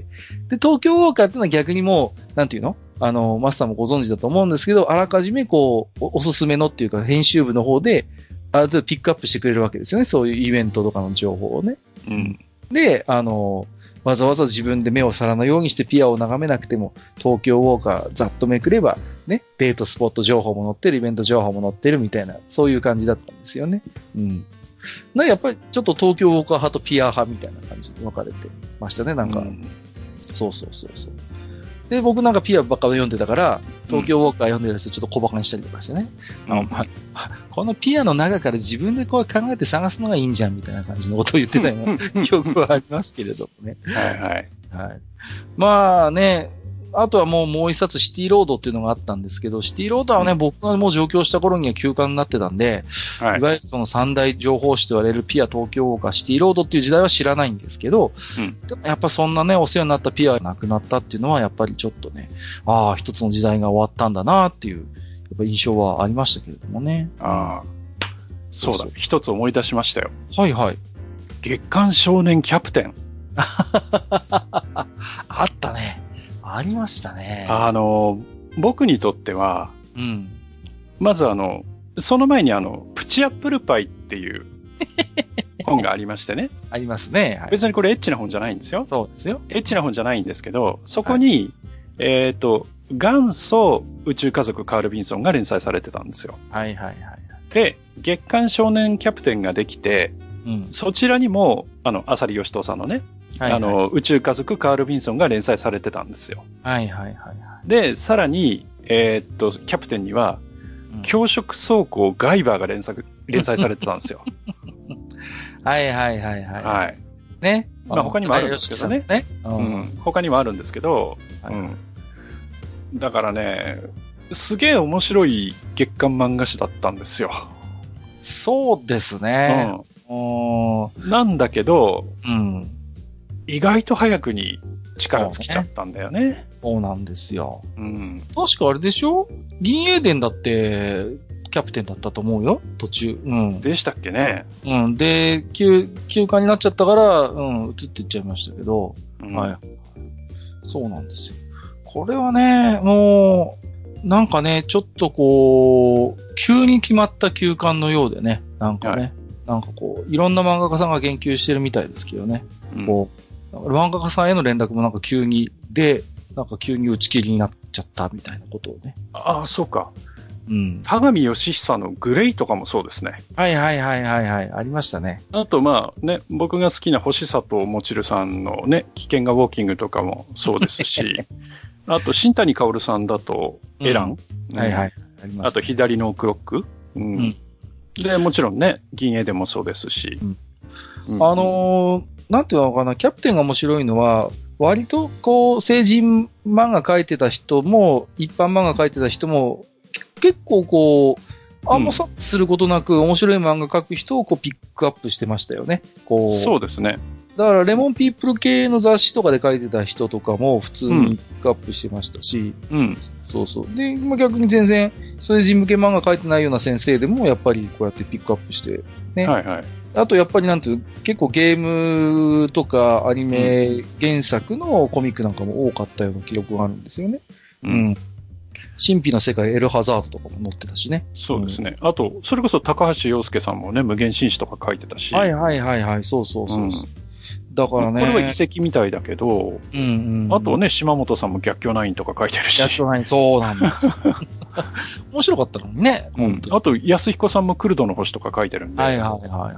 そうそうそうそう。やっぱだからね、徳間が、徳間商店が出してたから、うん結構アニメとの親和性も高いんですよね。うんやっぱりこう、やっぱアニメージやってるところだけはあるんですけれどもね。うんだから、ねえ、の非常になんか個性も発揮できてて、うんいい、なんかね、個性、あの、存在感のある雑誌だったと思いますけれどもね。まあ、確かにこれっていう一本はないけどね。まあまあ、キラータイトルがあるかって言われるとね。うんうんまあまあまあまあ、そこはなかなか、うん何ですか、代表作を挙げるとしたら難しい。そう言われると難しい。難しいんですよ。うんそれがやっぱりちょっと弱みなのかな。まあまあ、やっぱり今だと、今だに、今でも続いてるガイバーになるんですかね。うん、そうですよね。続い続いてるって言っていいのかな。はい。やっぱね。そうそうそうそう。いや、わかりますけどね。うんうん、確かにだから、あれも本当存在感のあるコミック誌だったなっていう印象がありますね。はうん。そうだなあとはね、まあ最近話題になってるのだと、やっぱ映画秘宝が、こう、まあ休館してまた復刊するかもみたいなことを言ってたんですけど、これ復活するんじゃなかったでしたっけ？復活、そう、復活するんですよねえ。うん。そうそう。まあでもどうですかね。やっていけんのかな？どうまあ、映画秘宝自体ももともとね、映画宝島っていう雑誌があってね、はいそれをまあさらにこうちょっとマニア向けにちょっと煮詰めて出てきたのが映画秘宝みたいなところもあるんですけれどもね。うんうんまあ、いわゆる本当にマイナーな映画雑誌っていうのもいっぱいありましたよ、あの頃は。うん。イメージフォーラムとかね。シネフロントもあんのかな？もうないのかな？うん。全然見なくなっちゃいましたけどもね。うんそうそうそうそう。だからそういう辺もやっぱありますよね。うん。まあ、あとはどうですか？例えばこう、車情報誌なんていうのもなかなか息が長いところはあるんですけれども。ああ、でもあれですよ。それこそあの、F1 関係の雑誌なんて、いっぱいありましたけど、はいはいはい、はい。今残ってるの F1 速報ぐらいですかね。湾測定期観光物として出てるのはそうかもしれませんね。うん。以前はね、GPX とか、はいはい、はい。他にもあったんですけどね。ありましたけどね。うん。うん。今何ですかね？どっちかというともう車情報誌も、こう、購入情報みたいなものと、あとはもう、完全にオールドカー特化型みたいな、こう、なんかさ、あの、ノスタルジックヒーローみたいな？そうそう、ノスタルジックヒーローとか、あとオールドタイマーですか？うんうんうん。ああいう世界になっちゃいますよね。うん。だから本当、だから、モータースポーツっていうと、もうオートスポーツぐらいしか残ってないんじゃないですか？あとは。そうですね。うん全般そうなりますね。うん。ね。あとはもう本当実用向けは、でもね、残ってますね。月間自家用車もまだあるし、うん。ベストカーもあるしね。うんそういうのは残ってますけどね。うんそうそうそう。あとはまあ、カー雑誌と改造系みたいなのがまだありますけどね。ああ、はいはいはい。オートメカニックっていうのがありますね。うんカスタムカーはもうないのかな。うんなかなかこの辺もジャンルが面白いところではあるんですけれどもね。なんかこう、ヤンキー系の、こう、人向けの雑誌とかもありましたよね、なんかね。あります、あります。うんうんうん。なんだっけ、あの、まあ、走ってどっかで事故って、そうそうそう。なんか事故った写真をイエーイって言って撮って投稿するとか、ありました、ありなんました。かありましたよね。今もあんのかな？あれ、あれ系の雑誌でもね、定期的に出てますし、はいはい。まあまあ、あのー今でも、はい、ありますよ、そういう系のやつって。うんうんうん。まあ、そうですね。まあ、休刊雑誌とも、皆さんどういう雑誌をあと思い浮かべますかね。まあ、ね、有名なところでいくと、まあもちろんね、コミック誌の世界ではもちろんガロっていうのもありましたしね。うん。あと僕みたいにちょっとこうね、やっぱりこう、エロ業界になんとなくいますと、うん。はい。エロ雑誌なんかはもうほん、ほとんどが休刊雑誌になりましたからね。もうだから逆にあれですよ。あの、エロ漫画誌はこう、あのー探す方が難しいですよ。生き残あ、ってるそうですか。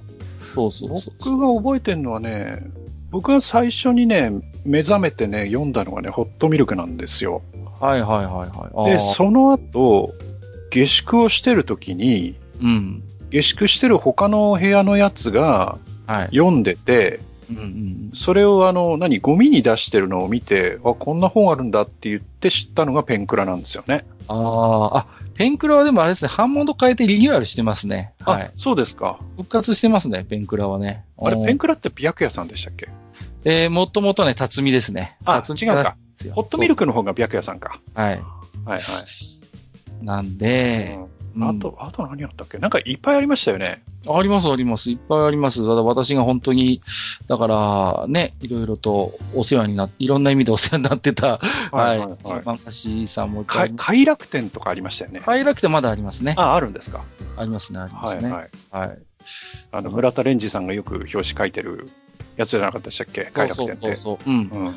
うん。快楽天はちょっと面白くて、まあ、コンビニ戦略が一時期当たったんですよね。そうそうそう。はいはいうん。で、なんですかね、あのーで、コミックの方の規制がやっぱり厳しくなってきたんで、こう、戻ってきたりしたんですよね、快楽天っていうのはね。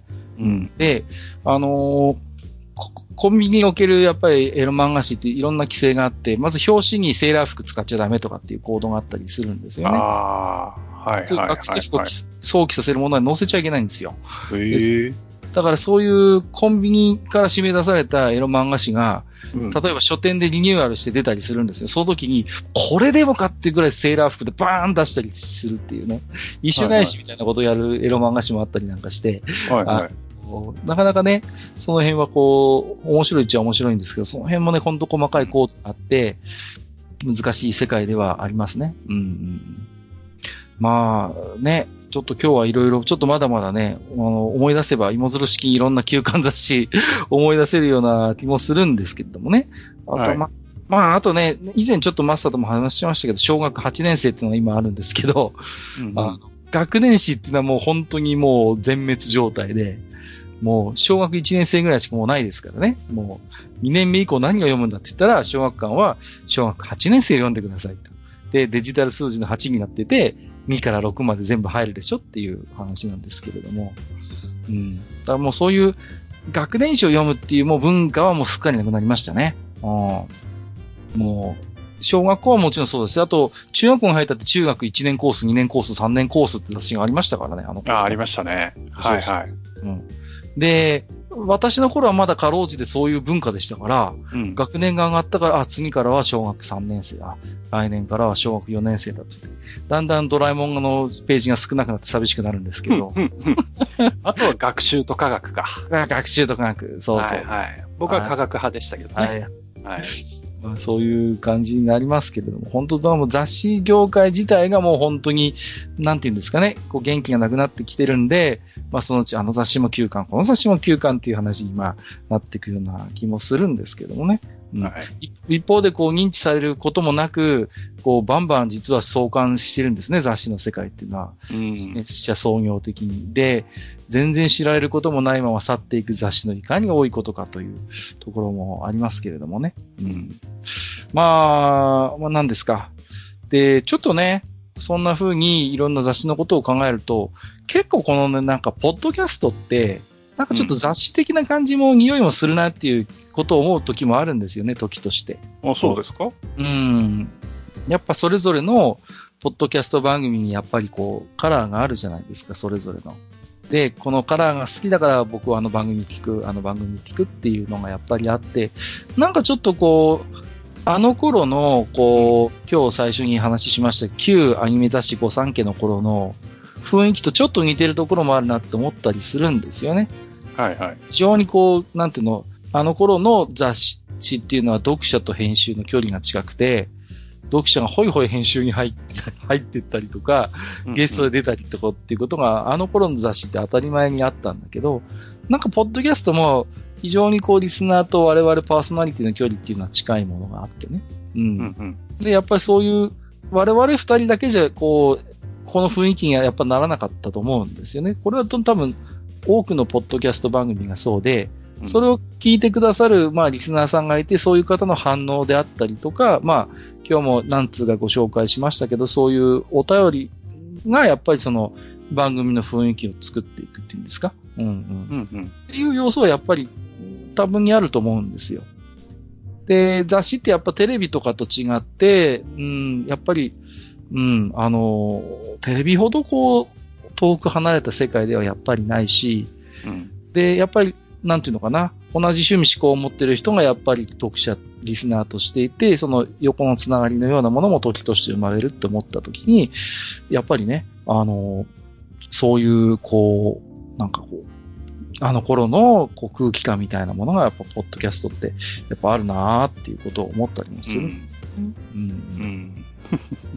まあね、一方でこう役割を終えていくような、えー雑誌っていうのもやっぱりあってね、うん。雑誌はね、3F なんて言って、フォーカス、フライデー、えーっと、なんだ、あれだ、えーっと、もう一つは、あれあれ、出てこない。えっとフラッシュ？フラッシュ、そうそうそう。はいはい。今やフライデーしかなくなりましたけれどもね。うん。ああいう役割を終えていく雑誌なんかもやっぱりこう一方であってね。うんうんまあ、逆に言うと、ポッドキャストっていうのは、こう、ブームになったことがないので、それがかえってこう、息が長いメディアとして生き残れているかなっていう気もするんですけれどもね。まあ、今回ね、我々ちょっと古めの雑誌中心になりましたけれども、いろんな旧雑誌のお話をさせていただきましたが、まあ、ぜひ皆さんもね、えー、これを聞いていただいて、そういえばこんな雑誌読んでたけどもうなくなっちゃったな、あるいはまあ、読まなくなったなでもいいと思うんですけどね、うん何か、えー、そういう思い出などあればぜひね、愚者の休館宛に寄せていただければなと思っております。はい。ということで本日は、あ懐かしの休館雑誌たちということで、えっ、と、あれこれね、えー、リスナーの皆さんからの置き手紙を引用しつつ、あれこれをおしゃべりをさせていただきました。本日のマスター、ありがとうございました。はい、ありがとうございました。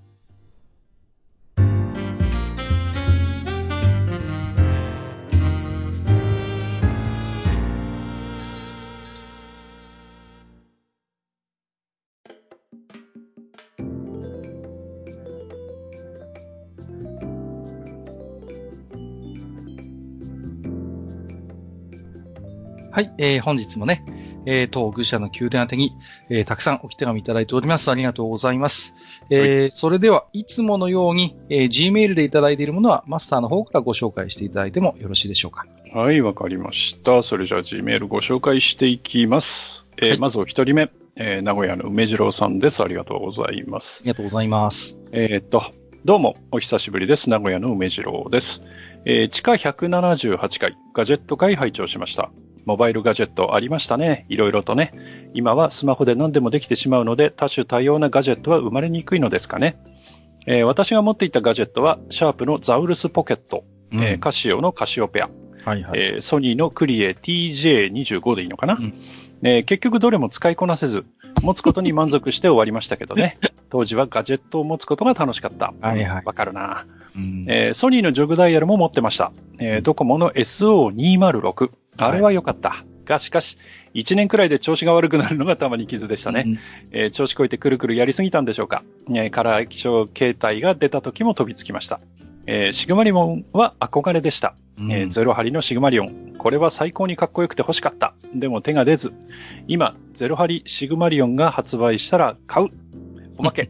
えー嫁はドコモのポケットボードを使い倒しまくっていました。えはいはい。ー使いすぎてぶっ壊してました。え2台目が家にまだあるのですが、嫁からはこれだけは捨てないでと言われておいています。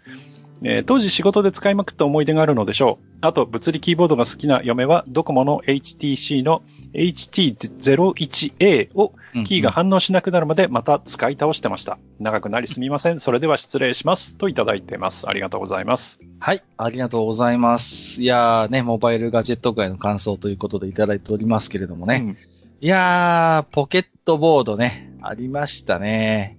うーんと、ドコモがね、10円メールっていうサービスをやってましてね。それに確か対応している端末としてあったんですよね。うん。で、なんていうの、非常にこう、まあ、小さいながらもキーボードをちゃんと備えていて、はいで、ね、で、これも、なんていうの、あの、ちゃんと、いわゆるこう、ちゃんと、リアルキーボードだったもんですからね。うんまあ、そこそこ、普通の携帯電話よりはやっぱりはるかに打ちやすかったし、ううんん。で、ポップなデザインのものもあったし、やっぱビジネスでも使えるようなものもあったんで、うん。うんこれはね、多分利用してる方はやっぱり利用してたと思いますよ。うん。うんこれはね、梅次郎さんの奥さんも結構、モバイルガジェット好きだったんじゃないのかなと思いますね。これを拝見していますとね。はい。うんうんうん。シグマリオンね。そう、ゼロハリモデルのシグマリオンですよ。シグマリオン2ですね。これはね、本当にかっこよかったですよ。うん。だから、ね、あの、憧れるという気持ちもよくわかります。うん。うんんまあでもね、今だったら、どうするんでしょうね。ねできないまあこれだけスマホが普及してると逆にあのサイズ中途半端なんですよね。うーん、あの頃は非常にこう、モバイルとして隙のないで、あのー仕様だったと思うんですけれどもね。うん世の中で果たしてシグマリオンどこまでニーズがあるのやらというところは正直ありますね。うんジョグダイヤルってやっぱりちょっとこう、壊れやすかったですかね。いやー、どうですかね。うん。僕はね、壊れたことないんですよ。うん。うん。でも、うんうん確かに噂はありましたよ。ジョグダイヤルはいいけど、壊れるんだよね、みたいな。まあ、ソニーですからね。うんよくソニータイマーなんて言いますけど。うん昔から言ってましたからね。うんでもやっぱり、ね、ハードの仕組みとして、やっぱり若干複雑であることは否めませんから、うんで、やっぱり動くところがあるっていうのは、やっぱトラブルは絶対出るからね。出ますからね。すり減ったり、なんだりしますから。うん。そうそう、やっぱり埃を巻き込んじゃったりとかうね、ん。リスクはあるでしょうから、ううんん。まあもしかしたらそういうハード的なトラブルは、まあ、まああったのかも。僕も幸いジョグダイヤルであんまりトラブった記憶はないんですけれどもね。うん。うん。でもまあ、確かにハードに使ってればそれもあるかもしれませんね。うん。いやあとね、物理キーボードが好きっていうのはよくわかります。これはね、うん本当にやっぱり、やっぱあれにしかないやっぱ魅力ってやっぱありますよね。うん。うん、あると思いますよ。うん。僕、この前あの、ドコモに行ってきたんですね、ちょっと。あの、いろいろと、なんていうんですか、ちょっと手続きの相談があって、はいはい。で、あのですね、その時に、まあ、待たされる間にいろいろ 見てたんですけど、あの、ワンナンバーフォンって知ってますかね？あの、ワンナンバーフォンワンナンバーフォン ON01 っていうはカード型の端末が売ってたんですよ。あ、はい。で何かっていうと、要は、あのスマホに連携させて、うんあの、おなんていうんですかね？これだけででも、あの、受発信できるっていう、そういう、本当にペラッペラの端末があるんですよ。はいはいはい。ナンバーフォン ON01 ですけあど、あ、はいはい。今見てますよ。はいはいはい。うん。でこれね、ちょっとモックを触ってたんですけどね、うん。ボタンの感触が懐かしかったね。これこれ。ね。うん。へえ。そうそうそうそう。で、今持っているスマホの電話番号で着発信できるんですって。で、うんあのースマホに依存しないで使えるから、うん。要は、これだけ単々で持ち歩いても、まあまあ、普通に電話を受けたり、かけることは実はできるっていう。はあ、はあはちょっとね、触手動きましたね、正直。いや物理キーボードのやっぱ魅力ってあるなって、ちょっと再認識した次第ですよ。スマートフォン用のコキっていう書き方されてるね。そうそうそうそう。そういう扱いのようなんです。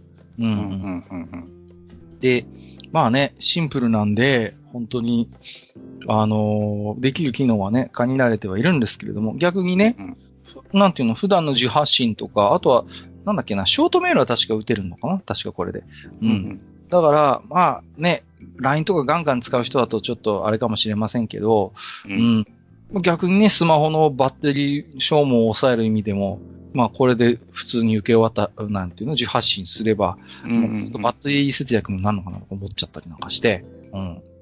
ちょっとね、あの、1万円ぐらいするんですけど、はい。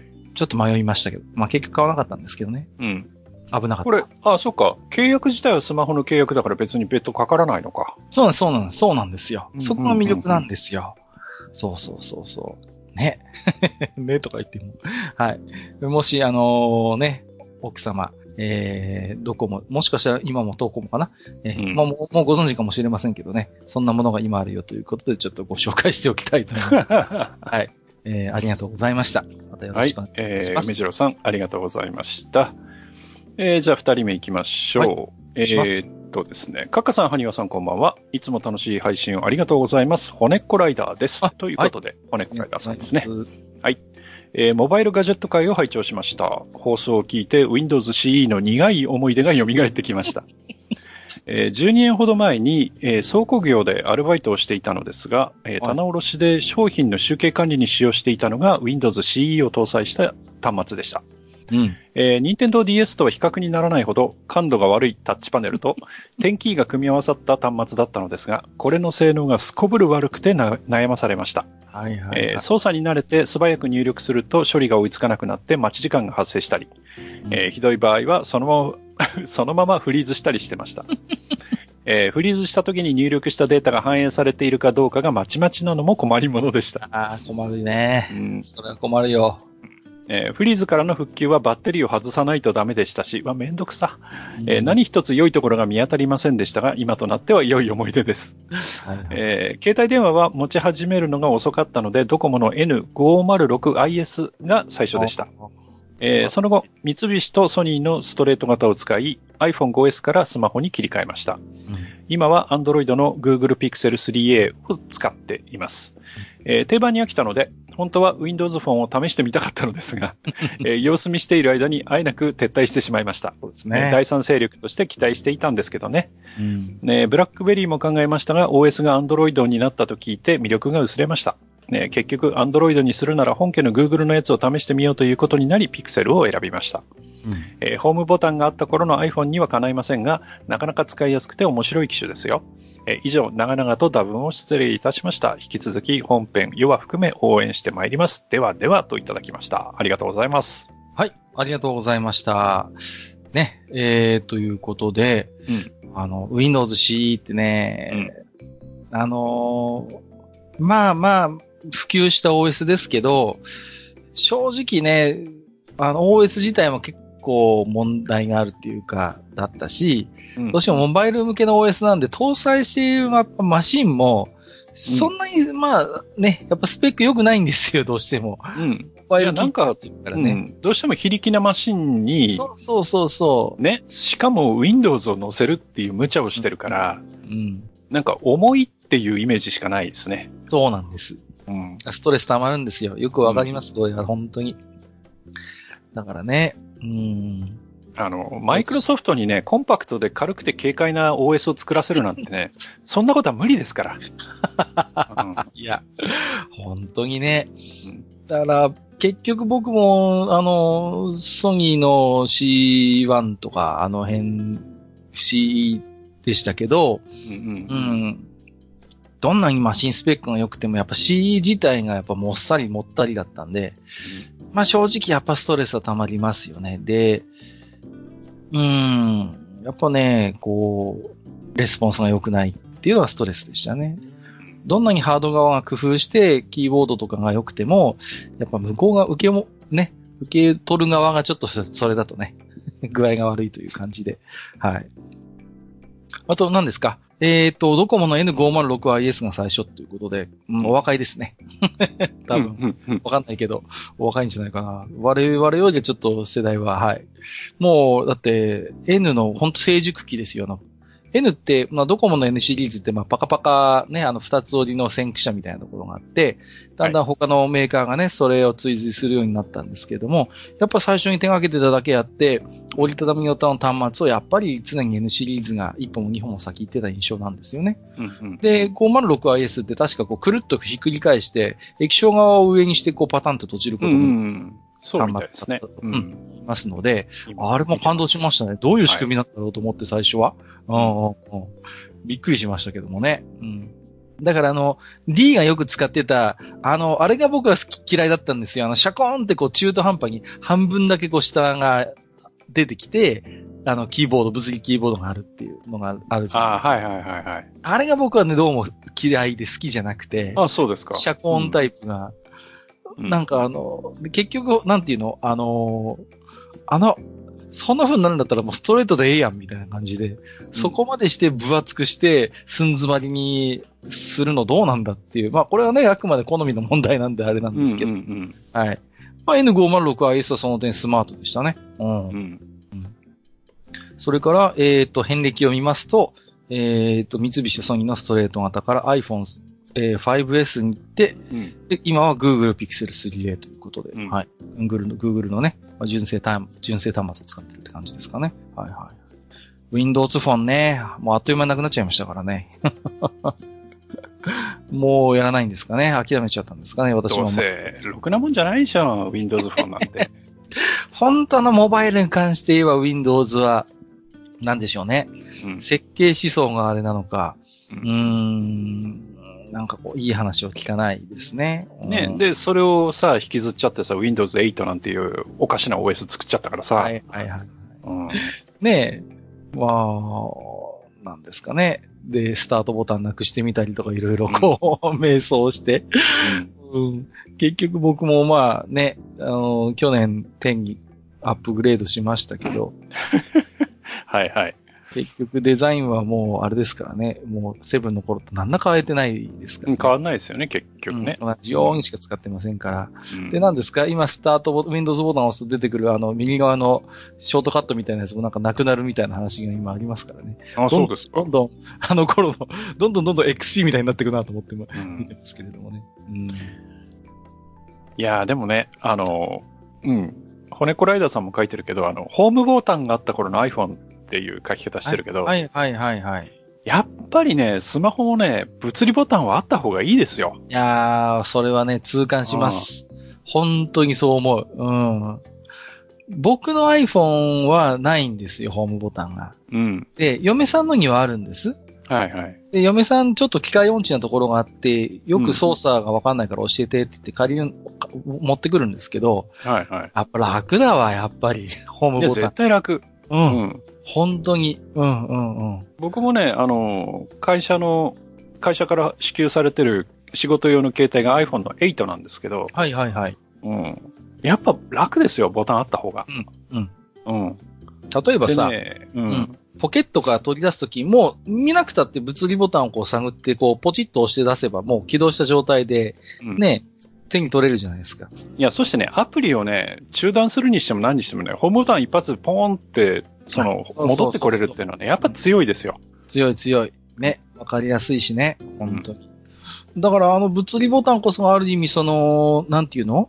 アップルの、その、思想の一つ、結晶であってね。うん。昔からそうじゃないですか、アップルのマウスって、だって、もともとワンボタンでさ。そうそうそう。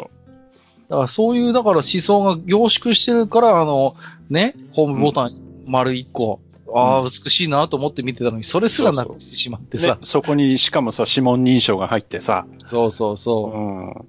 なんだかね、どうなんでしょうね。うん。いやー、正直な話、うん。僕もホームボタン復活してほしいなって思ってで、る。挙句の果てはほら、あの、ほら、画面、画面サイズをうんうん。できるだけ大きくするっていうことでさ、結局上のところあのカメラのスペースのとここう、画面に切り欠きがあるじゃないですか。ありますね。あれもね。あれは美しくないですよ。いや、本当にね。ああ別に iPhone だけじゃなくて、Android でもやってる機種ありますけど、はいはいはい。あれは美しくない。うん。うんそうね。うんちょっとね。うん。どうかなって思いますよね。あれはね、ジョブズが生きてたらね、絶対認めないと思うんだよね。いやー、ほんと僕も今目の前に 10R があるから開いてます。やっぱり上がちょっとさ、ん変だよ、やっぱり。で、うんこの、はみ出してる部分にさ、時間とこう、あの、なんだ、あの、バッテリーと、電波のあれが乗ってますけど、う。うんーん、なんかいつ見てもやっぱりちょっと、そこまでして、別に上スパーンと切る感じでよかったと思うんだけど、っうんてね、思っちゃいますね。どうしてもね。はい本当に。うん。うんえー、ということで、えーありがとうございました。まあ、はいうん。また、えー本編は含め応援していただけるとそうですね。よろしくお願いします。はい。骨こらえたさん、ありがとうございました。で、では3人目。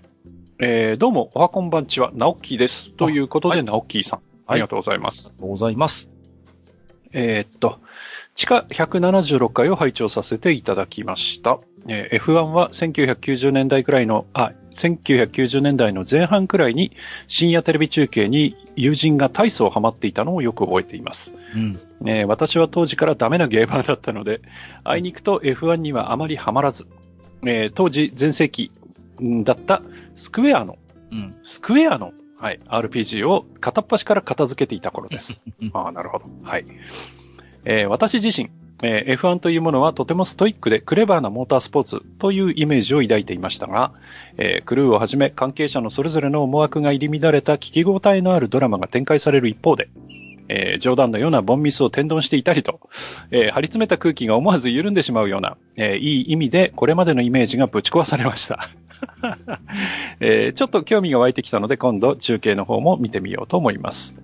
えーゲーム BGM については失礼しました。えー確かにドラゴンアタックさんでしたね。あえー一応間違えないように確認したつもりでしたが、私の記憶力はザルのようにスカスカなので、ね、スルリと抜け落ちてしまったようです。えー一緒一緒。もう忘れません、多分。えー私のうろ覚えの知識に対するカッカさんの打てば響くようなレスポンスに、えーこの手の話をする相手になかなか恵まれずにいた私も久々に満たされました。えーおそらくこの置き手紙に目を通されている頃には、えー最新回に追いつくことができていると思います。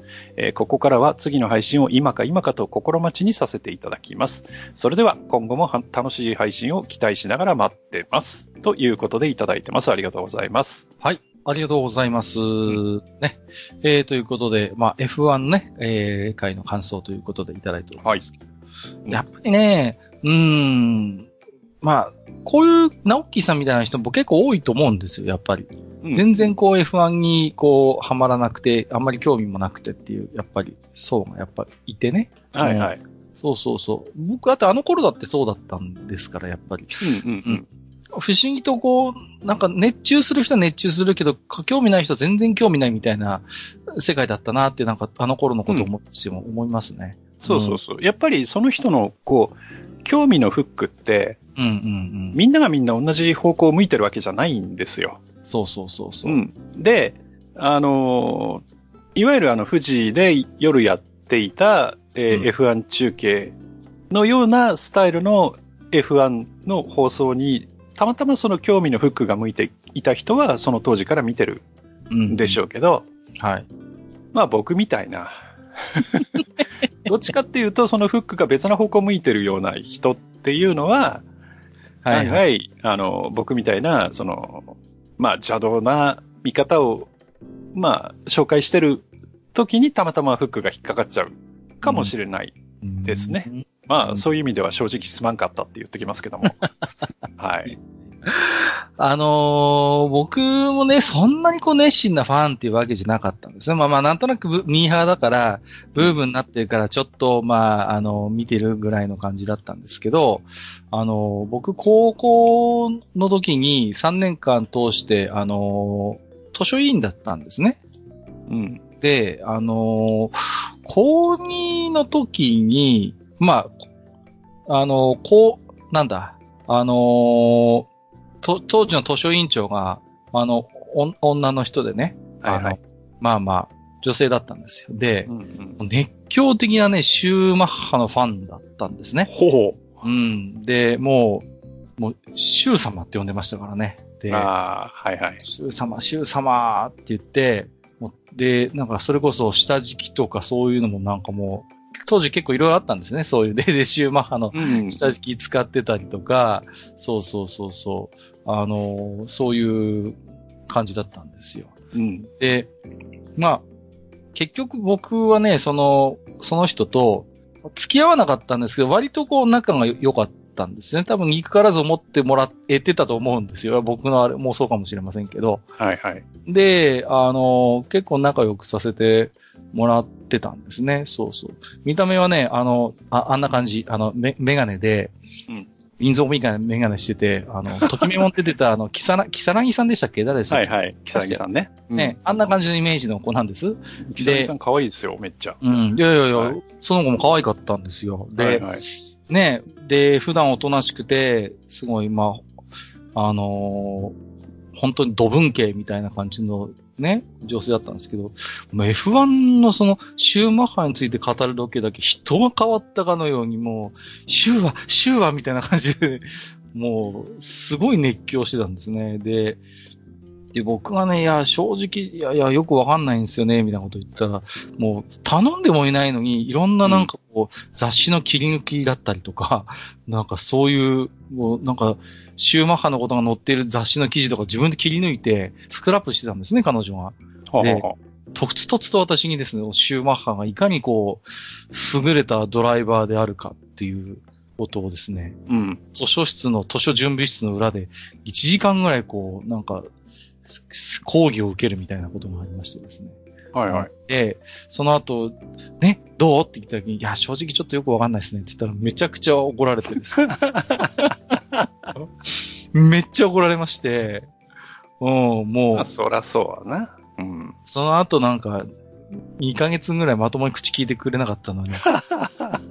ね、いやー、ねえ、だから、どうなんでしょうね。だから、そんな熱烈なシューマッハファンであった彼女のことを思い出すたびにね、まあうん今のこの状況をどう思ってるのかなってことをちょっとふと思い出すときにやっぱありますね。こういう今状況なんでね。う。うんまあ、ちょっとそんなことをふと思い出しましたけれどもね。はい。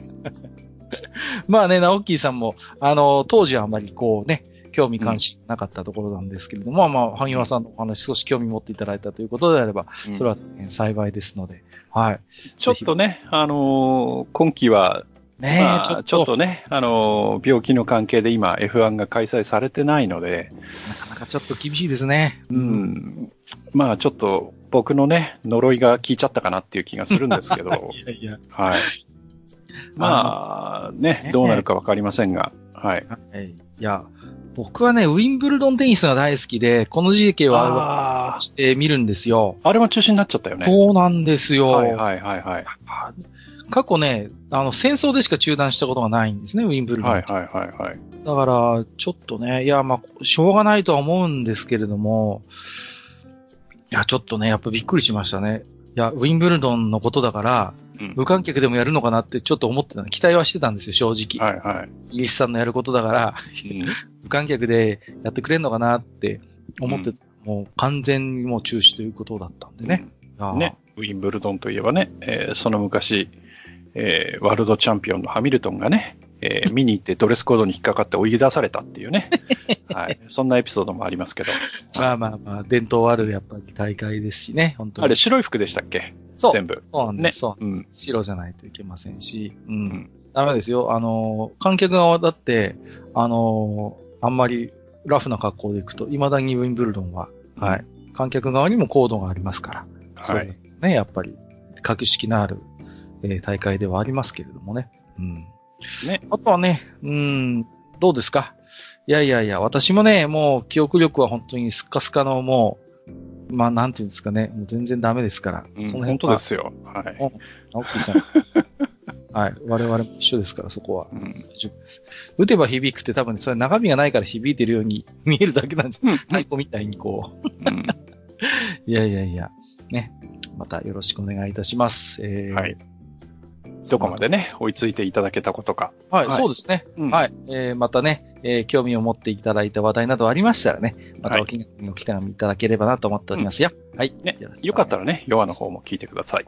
よろしくお願いいたします。はいじゃあ、えーっと、次が、今回の Gmail 最後ですね。最後ですね。はい。えーっと、7万円さんという方ですね。7万円さんありがとうございます。あ、お初ですね。はい。はい。えーっと、えーマスター閣下並びに愚者級ファミリーの皆様、はじめまして、こんばんは。えー迷宮クソたわけを執筆されている岩藤先生の格読む活動報告から、えータクティクスオーガというワードに導かれてやってきましたよ。おっと、えーよく通勤のお供に楽しませてもらっています。いつもありがとうございます。こちらこそありがとうございます。えー地下1階から順繰り潜ってきて、おっと、うんえーただいま156階まで拝聴来てるな。えー愚者級パーソナリティ陣はもちろん、えーリスナーの方々もいろんな意味で、えーレベルが高いと思います。えー投稿は最下層攻略組まで追いついてからとも考えていたのですが、今回はこの愚者の宮殿というコミュニティに紹介してみたい書籍があったのでお便りすることにしました。うん。えーその本は合同小説誌エピセンという同人誌です。あ、え、エビセン？エビセン？エピセン？どっちですかね？エビセンどっちだ、エビセンですね。エビセンですか？ごめんなさい。はいはい。えー発行者はその昔テキストサイト In the Box でロングアイランドアイスティーの味を覚えているかという作品を発表されていた、あ、そうか、エビさんという方なんですね。うんはいなるほど。だからエビセンなんですね。うんはい。えー心、えーカタカナで心というふうにか書いていただいてますが、心をテーマとした18編の物語からできている短編集、薄くないですよ。うんえーこの合同誌企画を知った時あ知った当時はちょうど、えーパルチさん会議中はこうして生まれた回。おおはいはい、ありましたね。ありましたね。えーで、えーマスターに当てられて 間もない頃だったので、えー妙なシンクロを感じてとてもワクワクできたのを覚えています。あありがとうございます。ね、そして地下156階を拝聴していてのシンクロニシティ再び。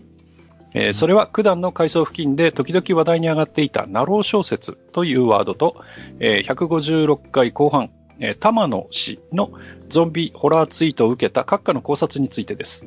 うんえーつい先日、えー食品添加物のセミナーを聴講する機会があったのですが、その、えー講師の方が述べられていた一つに、えー添加物がたくさん投入された食品、例えばカップラーメン、コーラ、コーヒーフレッシュなどは、口に入れた瞬間から味覚や嗅覚に激しい主張を仕掛けてくるのに対して、えー素材の味を生かして丁寧に調理されたものは、噛めば噛むほど旨味が染み出してくる傾向がある。というものがありました。なるほど。えー、閣下がおっしゃっていた近年の量産型ライトノベルのスイートスポット総論説に当てはまるじゃないですか。ね、閣下すげえぜって思った次第であります。いやいや。えーさらに講師の方はこうも続けられました。えー添加物そのものが悪いわけではない。えー偏った栄養摂取によって自分自身や家族、あるいは生まれてくる赤ちゃんの体を患ってしまうことが避けるべき不幸である。えー原材料や成分をきちんと理解した上でバランスの良い食事にしましょう。と。えーそれっていうのは、現在の分断階に当てはめると、えー、土下な表現になるんでしょう。閣下、おげな、お願いします。は、はい。えーということで、緩和9大となってますね。うんえー小説家になろうについて、えーあのサイトのランキング上位、特にファンタジージャンルはコーヒーフレッシュで溢れてる印象は自分もあります。うん。だがしかし、あの場所にはですね、えーこんなの無料で読めてええんだろうかと、むしろどうにか対価を支払いたいと感じてしまう活字が確かにあるのです。うんえー二次創作に頼る設定強度のもの、えーループするほど旨味の染み出してくるもの、えー読んだことない文体や構成のもの、えーアクション描写がすごく自分にしっくりくるもの、えーなんか妙にエロいの、えー自分の視野を広げてくれたもの、えー社会の中で誠実に生きるための勇気をもらえるもの。えーエビ戦には私にそれらを与えてくださった作作者方も参加されているのですよ。えーそう、そうなんですが、えー私は正直読み進めるのに難儀しました。えー内容については今ここで語れることはあまりありません。が、テーマがテーマですから、えー基本的に1話の分量は重くないのですが、お話が軽くないのが多い傾向です。はい。えー中には全力で突き刺しに来てるものもあるような内容な。えー読了してみて、おいそれと他人に勧められる本じゃないですよ、これは。とか思いつつ、しれっと2週目に突入してました。えーそんな392ページの同人誌、熱いぜ。えーこの愚者級の住人の方々であれば、読むのがしんどいだけでなく、何かしら感じるものがあるエピソードもあろうかと、あるとええなと思いたり、多分をしたためています。えーもしも興味が湧いた方は、えブースというピクシブの連動サイトで探してみてください。えーカタカナのエビセンで検索をかければ、えー漫画ガロ風日本昔話的な表紙がヒットするはずです。えー自分はラジオというコンテンツが好きで普段から割と聞いているのですが、えーメッセージを投稿する投稿するのは愚者の宮殿が初めてです。なんだか散らばった文章になってしまいましたが、お読みいただけたら幸いです。えー結びに、えー愚者級ファミリーと、あと、リスナーさんも巻き込んでの読むラジオ、愚者の宮殿みたいな同人誌とか素敵じゃないですか。なんだかワクワクしてきましたよ。いつか作ってくださいということで終わってますね。ありがとうございます。はい、ありがとうございます。いね。えー初めておき手紙頂戴いたしまして、非常にね、熱のこもった、えーっと、メッセージをいただきましてありがとうございます。はい。ねエビス戦ですか。エビセンというね、あの、私もね、あの、ちょっと存じ上げなかったんですけども、ブースのリンクもね、貼っていただいたんで、はい。えーちょっと後でこれはね、ブログの方にも転載しておきたいなと思いますけれどもね。まあ、マスターのね、同人誌会も多分聞いていただいた、えー、かなと思うんですけれどもね。はいはいはい。うん、なんかね、こういう、今は合同小説誌ということで、ね、こういう取り組みっていうか、面白い、えー活動もあるんだなということで見ましたけれども。あと何ですか？えっ、と、量産型ライトノベルのスイートスポット総論説ということで、そんなこと昔喋ってたな、うん思い出しましたけれどもね。はいはいはい。まあ、あのー結局ね、もう早め早めにそう美味しいところをもう用意していかないと、もう、うん今読者の方がこらえ性がないっていうところがやっぱりね、あるっていうような、うんそんな趣旨の話をしたような記憶がちょっとあるんですけれどもね。うん。で、まあ何ですか、えー添加物の話にちょっと絡めてね。はい。うんまあ、バランスのいい食事にしましょうというのは、現在の段階に当てはめると、どげな表現になるんでしょうって難しいことをおっしゃいますね。うん。あの、何ですかね、その、まあ今異世界ものとか、ナロー系って言われる小説がまあいろいろありまして、で、はいはいえーまあ本当に玉石混交だと思うんですね。その中でも本当に面白い、もう読み出のあるものもあれば、まあ正直どこかで読んだような話の焼き直しのようなものもたくさんあると思うんです。で、実際あるんです。そういう小説がね。うんで、やっぱり、なんて言うんですかね、その、どうしても、ある程度、ジャンルとしての方法論みたいなものはやっぱり固まっちゃってる世界だと思うんですよね。何らかのきっかけで異世界に飛ばされて、現実世界でさえなかった僕が何かこの世界においてはそれが特殊な才能になっていて、こう、ちやほやされるとか、そういうなんかある程度のこうパターンみたいなのがあるじゃないですか。うん。で、そういうものを結局踏襲して作品を作るってなると、だからもう、バリエーションが結局その設定の部分で変えていくしかないわけなんですよね、要は。じゃあ、主人公を少年じゃなくておじさんにしてみようとか。うん。もう、だから、ね、例えば A っていう才能を持ってる人の話があったら、じゃあ僕は B にしてみようみたいな、そのお話のテンプレートとして固まっちゃってる部分があまりに割合として大きいので、バリエーションをつける部分っていうのがものすごく狭いくなるんですよね。そこでしか変化をつけられないってことになると、はいはい。結局だからそれは、うん、あの、逆に言えば何よ、どれを読んでも同じだよね、みたいな。なんか結局あの A っていう小説の A っていう部分を B にしただけだよね、この作品はっていうことになっていってしまうと思うんですよ。だから、やっぱりそういう中でもキラリとこう光る作品っていう何をしてるかっていうと、うん。少しやっぱ抗うんですよね。いわゆるナロー小説、異世界ものって言われる、まあ、スタイルを取りながらも、その中でお約束とされている部分をどこかやっぱり自分で手を加えていく勇気と、やっぱりその工夫が見られる作品っていうのが、やっぱりそういう作品群の中でもキラリと光って浮かび上がってくるものになると思うんですよ。だから、その、そういうやっぱりあがきとか努力みたいなものが、やっぱりそういう一つその表現としての可能性を広げていくものであって、だからやっぱりあまりにもその異世界ものナロー系の小説っていうのは、その方法論としてかっちり固まっているものが割合として大きすぎるので、どうしても薄っぺらい、こう、肝骨脱退したバリエーションだけがただただこう違うような、同じような補作品が溢れていってしまうっていうことになると思うんですよね。うん。あの、前に、あれ、ヨガでしたっけ？はい。あの、うちのね、あの、ジダラクさんが、あの、そういうところに出てくるそのキャラクターの、まあ、強さみたいなものを表現するのに、あの、レベルっていう言葉を出されちゃうともうその時点で嫌だっていう。うん、言ってましたね。話があったじゃないですか。ましたね。で、結局、その、ナローの異世界ものっていうのは、いわゆる JRPG の世界なんですよね。そうそうそう、そうなんです。うん。だから、うん、やっぱり書いてる人が、その、慣れ親しんできて、えー、どういうことを無双するかっていうところの下地がやっぱり JRPG だから、うん、そうですね。ああいう表現になっちゃうんだと思うんですよ。あの時にもちょっと喋りましたけど、うん、だから、結局楽をしてるんですよね。その世界を構築する作業の中で、うん、読者の方もわかりますよね。いわゆるあの世界ですよっていうことで説明を済ませちゃったわけじゃないですか。はいはい。で、それはやっぱり作家としてはトレーニングにはならないわけですよね。うん、そうするといつまで経ってもあの一つのナロー小説という土俵の中でしか勝負ができない作家になってしまうっていうことがあると思うんですよ。うんうん、だから、やっぱり、そういう土俵の中で相撲を取るのは大いに結構。だけれども、じゃあ、その土俵を少しでも拡張していく、やっぱり努力をしていく人たちっていうのが一定数いて、やっぱりそういう人たちが、やっぱりこう、可能性を広げていく人たちなんだと思うんですよね。うん、で、ちょっと厳しいことを言うと、やっぱそういう努力をしていないと、やっぱり小説として、まあ仮にですよ、それで身を立てていこうと思うのであれば、やっぱそういう努力をすることはもう最低条件になってくるんですよね。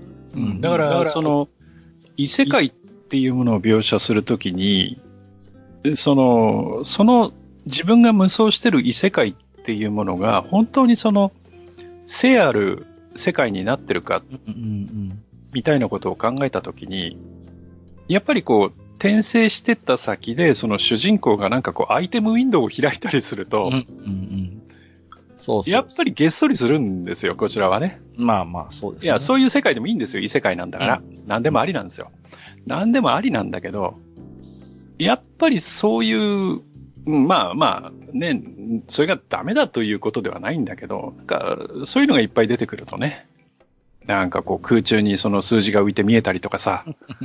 あれもね、うん、出た時はすごい、まあ、新鮮だったんですよ、やっぱり。うん、ソードアートとかさ、そういう表現として出てきた時は、おお、すげえと思ったもんですよ。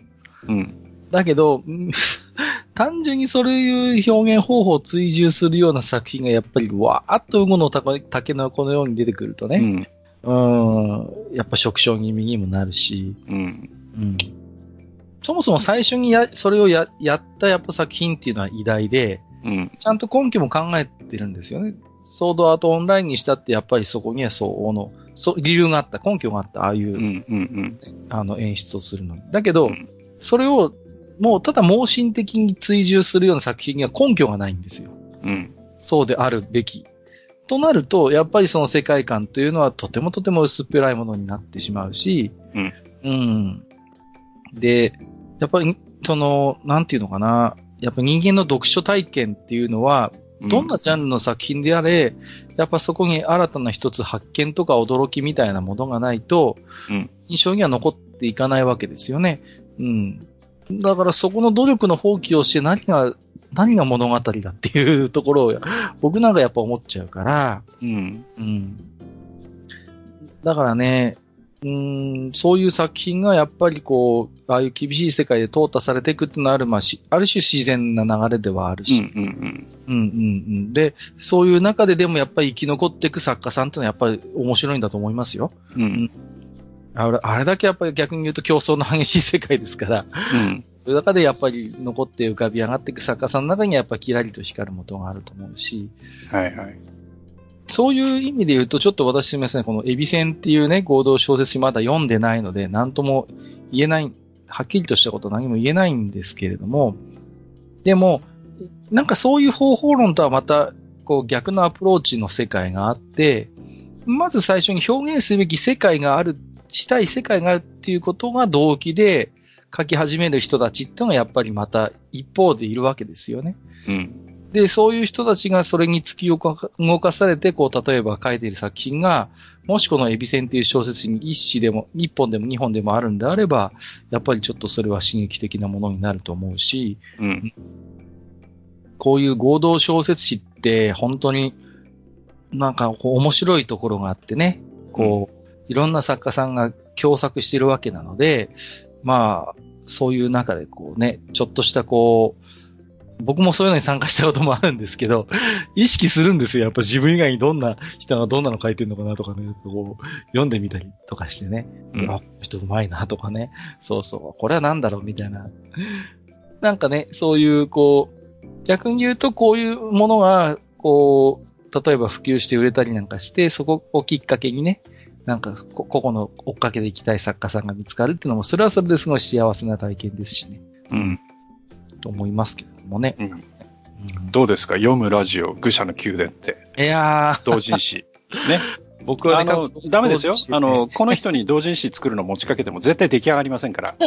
まあ、の、作るんだ。だったら、あの、リスナーさんの中で、その、賢明な方を、まあ、ちょっとね、あの、まあ、世話役として立てて、えーその方中心で作って、我々はせ、もうせいぜいゲストという形で呼ばれるような形じゃないと、あの、完成しないです。はい。まあ、僕には前科があるんで何も言えません。はそこはね。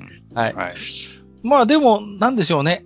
今日の雑誌の話じゃないですけれども、まあ、はいある種そういう親和性がもしかしたら、やっぱりポッドキャストにはあるのかもしれないし、はい。やっぱりね、その時に何が面白いかって言ったら、逆にやっぱマスターの言うように我々がタッチするんじゃなくて、うん逆に皆さんから見た愚者の宮殿をちょっとそれこそね、うんそこの世界としてなんか作ってもらうっていうのは、僕はもう全然、あの、何かそこに対してね、やめてくれっていうつもりもないですし、うんうんまあそうやって皆さんがそれで面白がってくれるんだったら、それも全然大歓迎ですけれどね。あの、やめてくれとは言わないですけども、後であの、黒服が取り立てに、はい。行くと思いますので。そうですね。はい。はい。えー私とね、マスターの酒代になるかもしれませんけれども。はい。まあね、まあそんな、えー、含みも、含みになるかわかりませんけど、はい。でもね、今回本当にね、あのー一つきっかけがあって、こうやって地下1階から聞いていただいてね、本当に、うんそこは本当にもう感謝しかないですね。はい。はい。またちょっとね、心の金、でもこれを逆に言うと、こいつ聞いてくださいますかね、7万円さんは。この、今回のこのレスポンスを。うん、でも、結構、えーっと、奥までも100 156ももう聞かれてるんで、はい。はい。もうすぐじゃないですかね。うん最近こちらもね、あの、更新のペースがちょっと落ちてますから、ね。はい。まあねね、あの、弱の方もありますんで、はいはい。はいまあ、またね、えー、ビビビと来る回がありましたら、またうん感想などをお送りいただければと思っております。そうです。ね。はい。はいありがとうございます。さあ、えー、ここから先はですね、ツイッターのリプライやハッシュタグ、愚者の宮殿をつけていただいたつぶやきを今回も、えー、なんつうかピックアップをしてご紹介をしていきたいと思います。えー、ね、もちろんすべて私ども、えーと、拝読はさせていただいておりますので、えー、すみません、一部のご紹介になりますことをお許しください。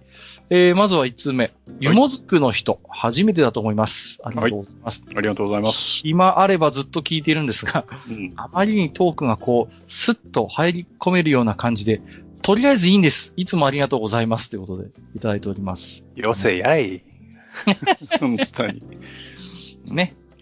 いや、おだて何も上手。出ないぞ、本当に。いやいや。でもね、本当にね、ありがとう。まあ、そうやってね、スムーズにスッと入り込める番組であるならば、それは本当はありがたいことでね。また、えー今後ともよろしくお願いいたします。えっ、と、ミフカエルさん。ここ近年稀に見る良作実写化ドラマが終わってしまった。皆さんが思う実写化成功作品って何でしょうかね？ということでいただいております。ありがとうございます。ゆるキャンですね、これね。ああ、はいはいはい。なんか良かったんですかね？ああ、いやいや、見てないんですけど、僕は。非常に評判が良くてですね。はいはいはい。原作のテイストもきちんと残しつつですね。はい。はい。というか、かなり、かなり原作通りという評判でしたよね。あそうですか。うんうんちょっと今、今更興味が出てきましたね。今更。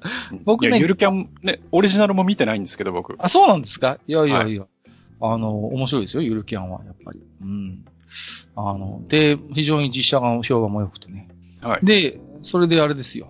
皆さんが思う実写化成功作品ということで、うん。これは実写化成功してるなっていうのなんかありますか？いや、それはもう僕が一番に挙げるのは、特命係長、ただの人志ですね。はい。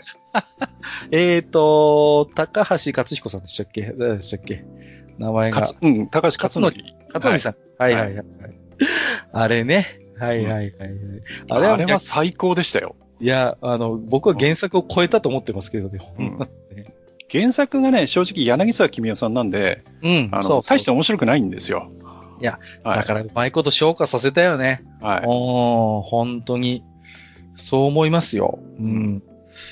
あれ、ん？週刊、なんだっけ、ポストかなんかだっけ？うん、そうそうそう連載が。うん。だからまあ雑誌が雑誌なんで、なんか適当にエロシーンが入って、なんか適当に敵をぶん殴って終わりっていうような、ね、正直原作の方は、あの、もうね、大変、大変失礼な言い方なんですけど、取るに足らない話なんですよ。はいはいはいはい。はい、そうね。おそこをね、非常にこう、ギャグも含め、その、下ネタも非常に下品な下ネタをうまく入れて、いや、僕もね、ドスケベなんでゲストで出るセクシー女優さんが楽しみでね。はい、いや、本当に。いや、でも中には本当にもう、女優さんと見守うばかりの演技力のある方もいらっしゃってね。うん、すげえなっていうね。本当この人、普通に女優でやっていけるんじゃないかなみたいな方も中にはね、登場したりなんかしてね。はい。いいですね。あれは良かったですよ。非常に楽しく見てました、僕は。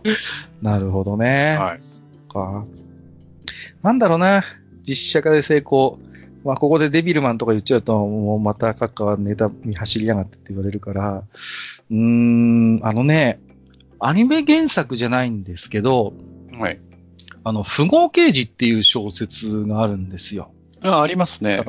ドラマありましたね、フカキョンでね。そう、フカキョンがやってたのよ。はいはい、やりましたね。そうそうそう。で、まああれいろんな評価があるんですけど、はい。僕は富豪刑事は面白いと思いましたね。うん。で、結構大胆な改変してるのよね。富豪刑事って原作は主人公は男ですから。うん、はいはい。そうそうそうそう。それを、まあまあ、フカキョンが演じてるんでね。まあ、フカキョンの演技はまあ正直まあまあ、正直あれですけど、うん。空気の読めない感じみたいな原作の雰囲気がうまいこと出てるのよ。はあ、はあ、うん。で、フカキョンのそれが演技の、演技力のなさから来てるのか、演出なのかわかりませんが、うん、あの、空気の読めない子で、で、もう、不合刑事っていうのは、その、強引に金の力に物を言わせて事件を解決するっていう、まあ、うん、そういう、まあ、結構コメディチックなお話なんですけれども、うん、まあね、その、うまいこと筒井康隆の何とも言えない、こう、ナンセンスな感じ、うん、うん、が、まあ、まあ、見事にドラマで、あの、できてるなっていうことで、はいはい、まあ、すごいね、だから、あの、良かったですね。そういう。あとは、そうですね。下町ロケットとかも僕は良かったと思いますけどね。ああ、いいですね。あれも、うん、下町ロケットも良かったですし、うんえー、つい先日までやっていたテセウスの船。はいはいはいはい、はい。あれも、あれ、あれ原作確か漫画なんですけど、ね、ただ、まあ、ごめんなさい。僕、漫画の方は読んでないんですけど、はいはいはい。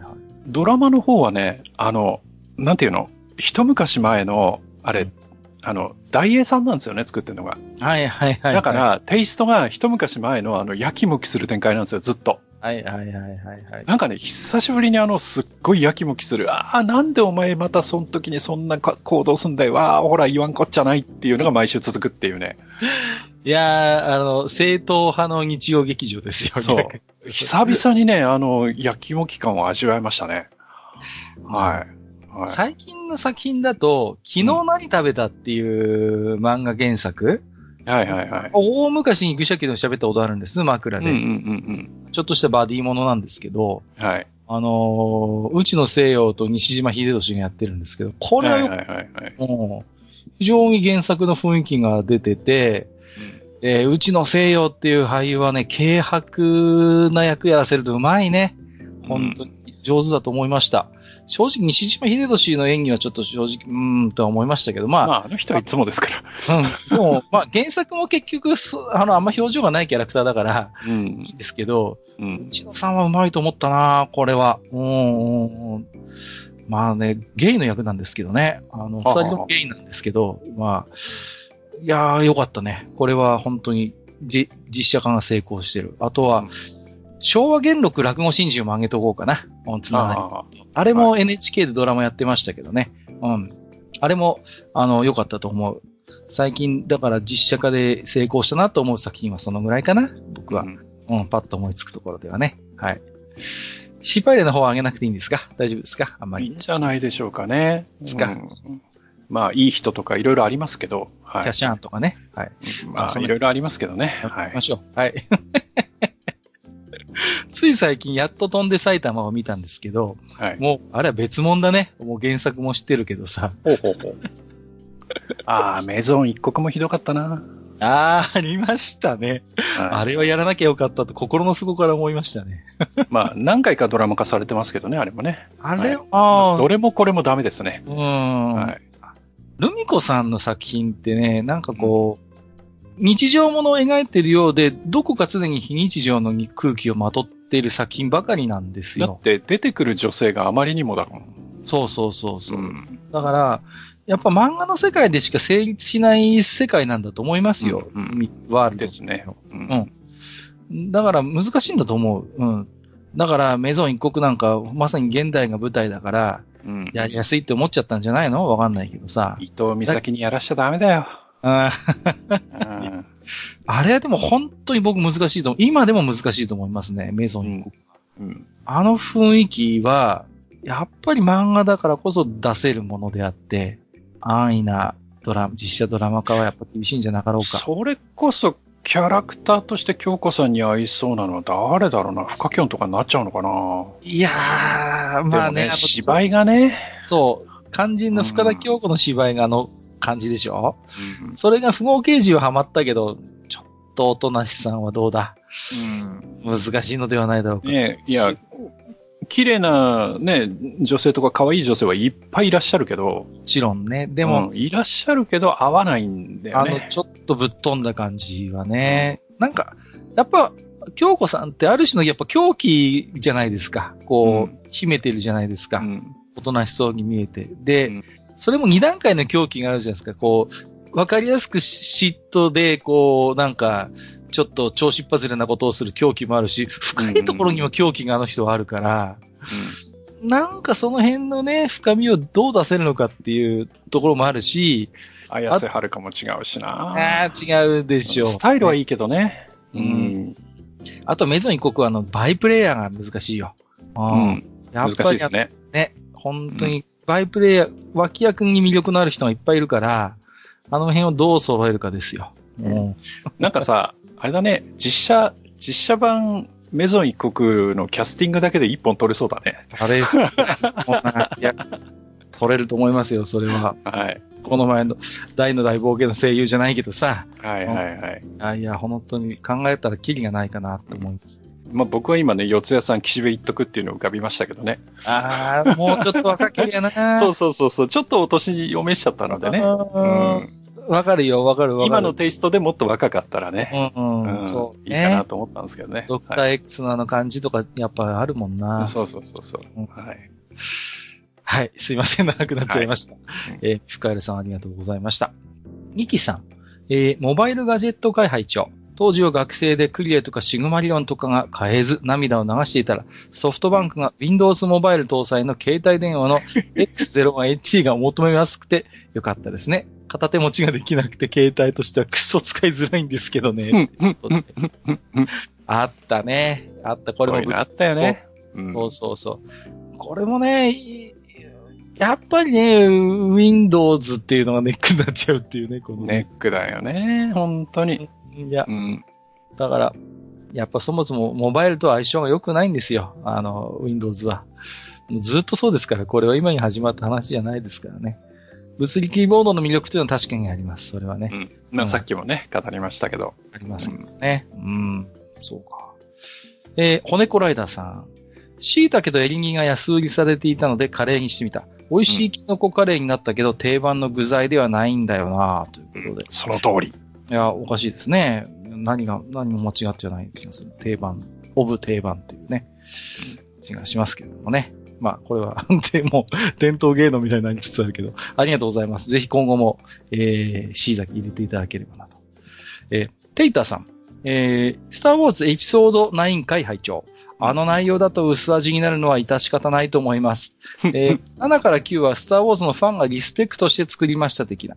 本編としてはいまいちな感じがしますね。そうなるとやっぱり力さんが見応えあったなと思います。ということでいただきました。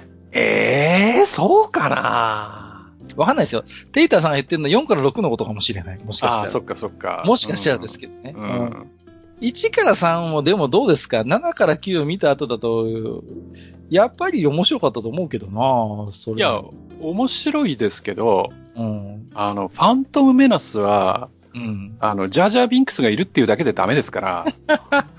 なんでですか、うん、ななんであんなにジャージャー嫌われてるか僕はよくわかんないんですよ、正直。ファンだけど、あの、スターウォーズ。うん、でも、本当アメリカのスターズファン、オーズファンとか、ダカツの男嫌うでしょ、ジャージャービンクスとさ。うん。ダメなんですかね？いや、ジャージャーってさ。ダメでしょう。うん。でも、クローンウォーズとかにも普通に出てくるんですよ。で、あの、ナブーの大議員ですか？で、出てきて。で、最終的にはほら、パルパティーンに全権を与えちゃう、ね。あまあ確かにね。ねきっかけ作っちゃいますからね、あいつ。あまあそういなきゃよかったんですよ、あいつ。いや、でもああいう狂言回しみたいなキャラクターって、やっぱ、スター・ウォーズのあのシリアスな世界の中では、やっぱり必要なんですって。いや、だから結局、その、新たな C3PO を作ろうとして失敗したんですよ、あれは。まあまあまあ、そういう話もますよね。うん、はい。まあ逆に言うと、あのー、R2D2 と C3PO が完璧すぎたんですよね。その、役割としてキャラクターの魅力から立ち回りも含めてね。もう本当に、だからあれを超えるこう、ああいうね、ちょっとユニークなキャラクターっていうのはやっぱ出せないかったっていうのはあるんだろうなとは思いますけどね。まあ、ファントムメナスね、あの、うん、ダースモールはかっこよかったですよ。いやいやいや、いいですよ。ダースモールは。うん、あれだってね、アニメ版とかで一応決着してますからね。まさかね、あの、エピソード1だけで退場すると思わなかったですけどね。いやー、だからね、うん、えっ、ー、と、でも、何ですか？えっ、ー、と、あれに出てなかったっけ？ハンソロ？ん？ローグワンか？どっちか出てましたよね、チラッとこう。えそうでしたっけ？ローグワンには出てないと思うな。うん、いや、ハンソロの方かな。うん、うん、だってローグワンはほら、最後にダース・ベイダーが出てきて、うん、そうそううわー、ダメだってなるじゃないですか。は、半ソロの方か。うん。半ソロ見てないんでね。え？見てないんですよ。チラいや、あのね、本物、本物っていうか映像でしかチラッと出てこないんですけど、出てたと思いますよ。あ、そうですか。うんうん。一応でもね、アニメとかそういう、あの、ものまで含めれば一応決着はしてるんですよね、あの辺の話。うん、うんうん、うん。まあ、機会があったら見てみます。そうですね、はい、機会が。はい、で、ほら、今また、オビワンがね、今、制作がまた再開したとかっていう話もマジかよ。だから、オビワンと因縁のあるやっぱりキャラクターなんで、ああ、そっか。だから今、ファンの間では、あの、スターウォーズエピソードの、あの、オビワンがもし公開されれば、モール出てくるんじゃないかっていう。えー、でも、ファントムメナスでも真っ二つにされたじゃん。いやいやいや、死んでないんだな、これが。ええー、真っ二つだよ、だって。いやいやいや、それだってもう、もう公式のあれですから、それはだって。あ、そうなの？普通にいるから。出てきます。まあね、パル、パルパティーンがあれ、あれですからね。うん、そうそうそう。何があってもおかしくないです、あの世界。確かに。もうそれだったらルークも生き返らせろよ、本当に。本当にね。いや、えっと、ありがとうございます。またね。えー、まあ、ちょっとでもしばらくスターウォーズは、まあ僕はもう秋のマンダロリアンにしか、もう、まあわ期待をかけております。エピソード 2? あ、シーズン2か。シーズン2、マンダロリアン。マスターもぜひ見てよ。もう、あれですよ。うん。あの、ドコモだったら、今、1年無料になるんだから、なんか新料金プランにしたらさ、なんていう、どこの回し物みたいなこと言ってますけどもね。はい。ということで、今回ここまでにしたいと思いますよ。はい。ということで、えー、東宮社の宮殿では皆様からの置き手紙募集しております。えー、長文の場合はね、ブログのお便り投稿フォームが便利かと思います。えー、ツイッター、ハッシュタグ、愚者の宮殿つけていただいているものも一部抜粋にはなりますが、この場にてご紹介させていただきます。本日もたくさんの置き手紙ありがとうございました。以上、お便り紹介のコーナーでした。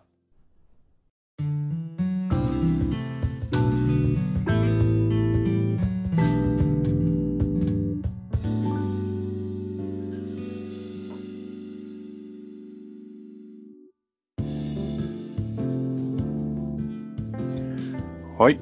えー今回はですね、えーああ、懐かしの休刊雑誌たちということで、まあ、今となっては聞かなくなってしまった名前の雑誌についていろいろとお話をしてまいりましたけれども、今回はこの辺でお開きということにしたいと思います。はい。ありがとうございます。はい。えーっとね、まあ今、うん世の中、はいまあ疫病が流行してるじゃないですか。はいはいはいはい。で、まあね、ツイッター界隈やらネット界隈で、あの、アマビエというね、出ました。はいはい。はい、あの、妖怪うん。なのか神様なのか、はい、はい。まあ実はね、あの、愚者級でも過去に、そうなんですよ。濁り大先生がね、大先生が先見のは目い。割とういう。ん、取り上げてあおられたアマビエさんが随分と結構ね、有名な漫画家さんとかも書いて、ね、はい。ツイッターでアップされてね。浴びてましてですね、実はですね、はい。今朝あの、まあ今日土曜日なんですけど、実はね、はいあの、うちの、まあ、奥様が、うん。あの、朝刊、新聞を取ってきまして、はいはい。新聞をこう、一面何かなって見るじゃないですか。はいはその時に、はぁーって言ったんですよ。い。何ですか？それで、はい。何々見せ、はいちょっと見せてみなさいよっていうことで見たら、えー北海道新聞の、はいえー第一面、一面に。えー、アマビエ様でございました。すごいね。はい一面飾りましたか。もうね、あの、ネットとかにも出てますけど、あの、水木先生のあの、はいはいはい、はい。絵とかが出てて、うん、今そのね、病気が流行ってるということで、まあ、まあね、病気退散ということで今、アマビエさんが静かなブームでございますみたいな記事がね、出ておりまして、うん。はいはいはい。ね、あの、だからということでもないんですけど、ね、私も一週間ほど前にちょっと粘土を練りまして、好きですね。こねこねとね。はいはいで、埴輪を作ってたんですが、ちょっとね、えーアマビエっぽい埴輪を作りまして、えーただいま絶賛乾燥中でございまして、いいですね。えー今日ね、ちょこっとそのヤスリでそのバリを取ったりとか、はいはい。まあ細かいところ直したりしたらなんかポキって言いましてね。ちょっと、はい。ちょっと。まあね、いろんなところが壊れたりしまして。いやいやでもまだあの乾燥中で焼いてないのでね。はいはいはい。あの、水をつけてちょっとペタペタってやると治ってしまうので、はいはい。まあ修復をしまして、はいまた一週間ほど乾燥させて、えー焼きに入ろうかなと思ってますけどね。なるほどね。はい。なんかね、そんなことばっかりして、まあね、今えーなんていうの？うん。ほら、あの、結局外出ができないっていうことで、うんうんいろいろ皆さん、こう、時間のね、潰し方を、こう、はいはい考えていらっしゃるようで。うん、そうですね。あ、ね、なんか、一部ではガンプラの売り上げがちょっとよろしいということで。はいはいはい。プラモデルに目覚める人もいれば、うんあの、急に盆栽に目覚めてね、こう、あと観葉植物とかね、はいそういう、こう、家の中でいろいろできるものを模索されている向きもあるということでね。ね。で、そんな時にさ、それこそ、まあ僕らみたいな、人間だったらね、やれゲームをするとか、うん。まあ映画、アニメを見るとかね、はいはいはい。音楽を聴くとか、まあ本を読むとか、ね、そういうことならいざ知らずね、はい。えー、粘土こねて埴輪作ってるっていうのもね、まあ随分業が深い話だなと。いやいや、でもはいそれも趣味としていいですよね。こう、うんね、なんていうの？いろいろな段階があって、まあ、変な話長く楽しめるわけじゃないですか。はいはい。こう、だから、この際おすすめしてみてはいかがですか？この、ね。皆さん、この、外に出られない中、家で粘土こねてみてはい粘土こねまかがでしょうしょうみたいなね。粘土こねようっていうはいオーブンで焼けますから。はい。はいあ、家庭用のオーブンでも焼けるんですか、はい。そういう粘土があるんですよ。へえ。はい。あで160度くらいでね、あの、はい焼ける粘土があるので、あはい。そんな、そんな低温でも結構物になる。あの、ゾーンアマさんで売ってますんで、あら、はい。そうです。もう何、んと、何百円かで売ってますんでね。はい。へえ、はい手軽にできますよ。はい。じゃあね、もし、ね、家に、えー、ね、いらっしゃって、持て余すよってしたら、はい。まあ、多分、ね、マスターに質問すればいろいろ答えてくれるでしょうから。あと、ちょっとね、別売りの、あの、薬品があるんですけど、それを、あの、一回さっと焼いた後に、一度縫って、もう一回焼くと、あの、食品、あ、食器としても使えるぐらいの強度も出るみたいへなんで、はい。あ、そんな釉薬みたいなのもあるんですか？あります、あります。はい。ああ、なるほどね。あじゃあ、ぜひね、じゃあ、この時期の趣味として、えー、年はい度いかがでしょうかということで。うんうんはい。業の深い話でございました。はい。そうですね。まあ、はいそんな、業が深いと言いますとね。はい、2回言ったよ。えー。ちょっと強引だった気がするけど。次回の愚者の宮殿なんですけれども、はい。えー前回から予告しておりましたけれども、うんえー僕のあなたの業の深い性癖選手権ということで、うんえーお送りしていきたいと思いますよ。はい。ね。えっ、と、皆様の中にね、ちょっとこう、これは業が深いなと思われる性癖あるかと思います。はい。ぜひ、愚者の宮殿で、えーお焚き上げしてみませんかということでね。えーはいまあね、で、前回も喋りましたけど、性癖っては別に必ずしもその、うんあの、性的なものに実は限らないということですので、うんうんまあはい。R18 部門と NotR18 部門に、えー分けましてですね。うんうん。で、えー一応予定ではですね、はいえー超豪華ゲスト審査員がお、っと？はいはい。えーえー来られる予定ということで、うんうん。性癖について俺も一枚かませろと。ちょっと一加減、性癖に一加減持ってるゲストの方がですね、えーいらっしゃるかもしれませんので、はい。いつでも皆様ね、ふるって、えーご応募いただければなとそうですね。思っておりますよ。はい。はい。あの、いいですよ。普段使ってるハンドルネームじゃなくても結構ですからね。ね、はいいいですあのそこは匿名ということで、ははいい、全然構いませんので、はいえーぜひね、皆様の、えーそういうなかなか人に、えー話せなかったようなね、そういう、あんな性癖、こんな性癖ね、そうですね。ぜひ、はい、ご紹介いただければなと。あの、閣下のね、あの、ご飯にね、塩辛を埋めて忘れるを超えるようなですね、はい、エピソードをお待ちしておりますのでそれは、性癖じゃないよ、別に。いやいやいやいや。よろしくお願いしますね。はい。まあね、僕はちなみに、あの、原稿用紙に向かっている時に鼻毛をブチブチ抜いて、上の方にピンピン立てることをやってるんですけどね。夏目漱石じゃねえんだから。たまにさ、本当に綺麗に立つ時があるのよね。やってんのかよ。そんな話でも結構でございます。ぜひ皆様のいろんなね、性癖話をお聞かせください。はい。はい。ということで本日も長時間にわたりましてお聞きくださりましてありがとうございました。ここまでお相手をさせていただきましたのは、私こと閣下と、私こと、埴輪でございました。本日もご聴取いただきましてありがとうございました。ありがとうございました。めんどくさいおっさん二人と愉快なゲスト、そして皆さんのお便りで成り立つバー、愚者の宮殿。当店では生命線である皆さんのお便りを募集しております。お便りは当店のブログの投稿フォーム、または G メールで受け付けております。G メールアドレスはフールパレスアットマーク Gmail.com。フールパレスのスペルは F-O-O-L-P-A-L-A-C-E です。また、ツイッターでハッシュタグ、愚者の宮殿をつけてつぶやいていた場合には、そのツイートを当店にてご紹介させていただく場合がございます。自転車操業の当店を救うお便り、お待ちしております。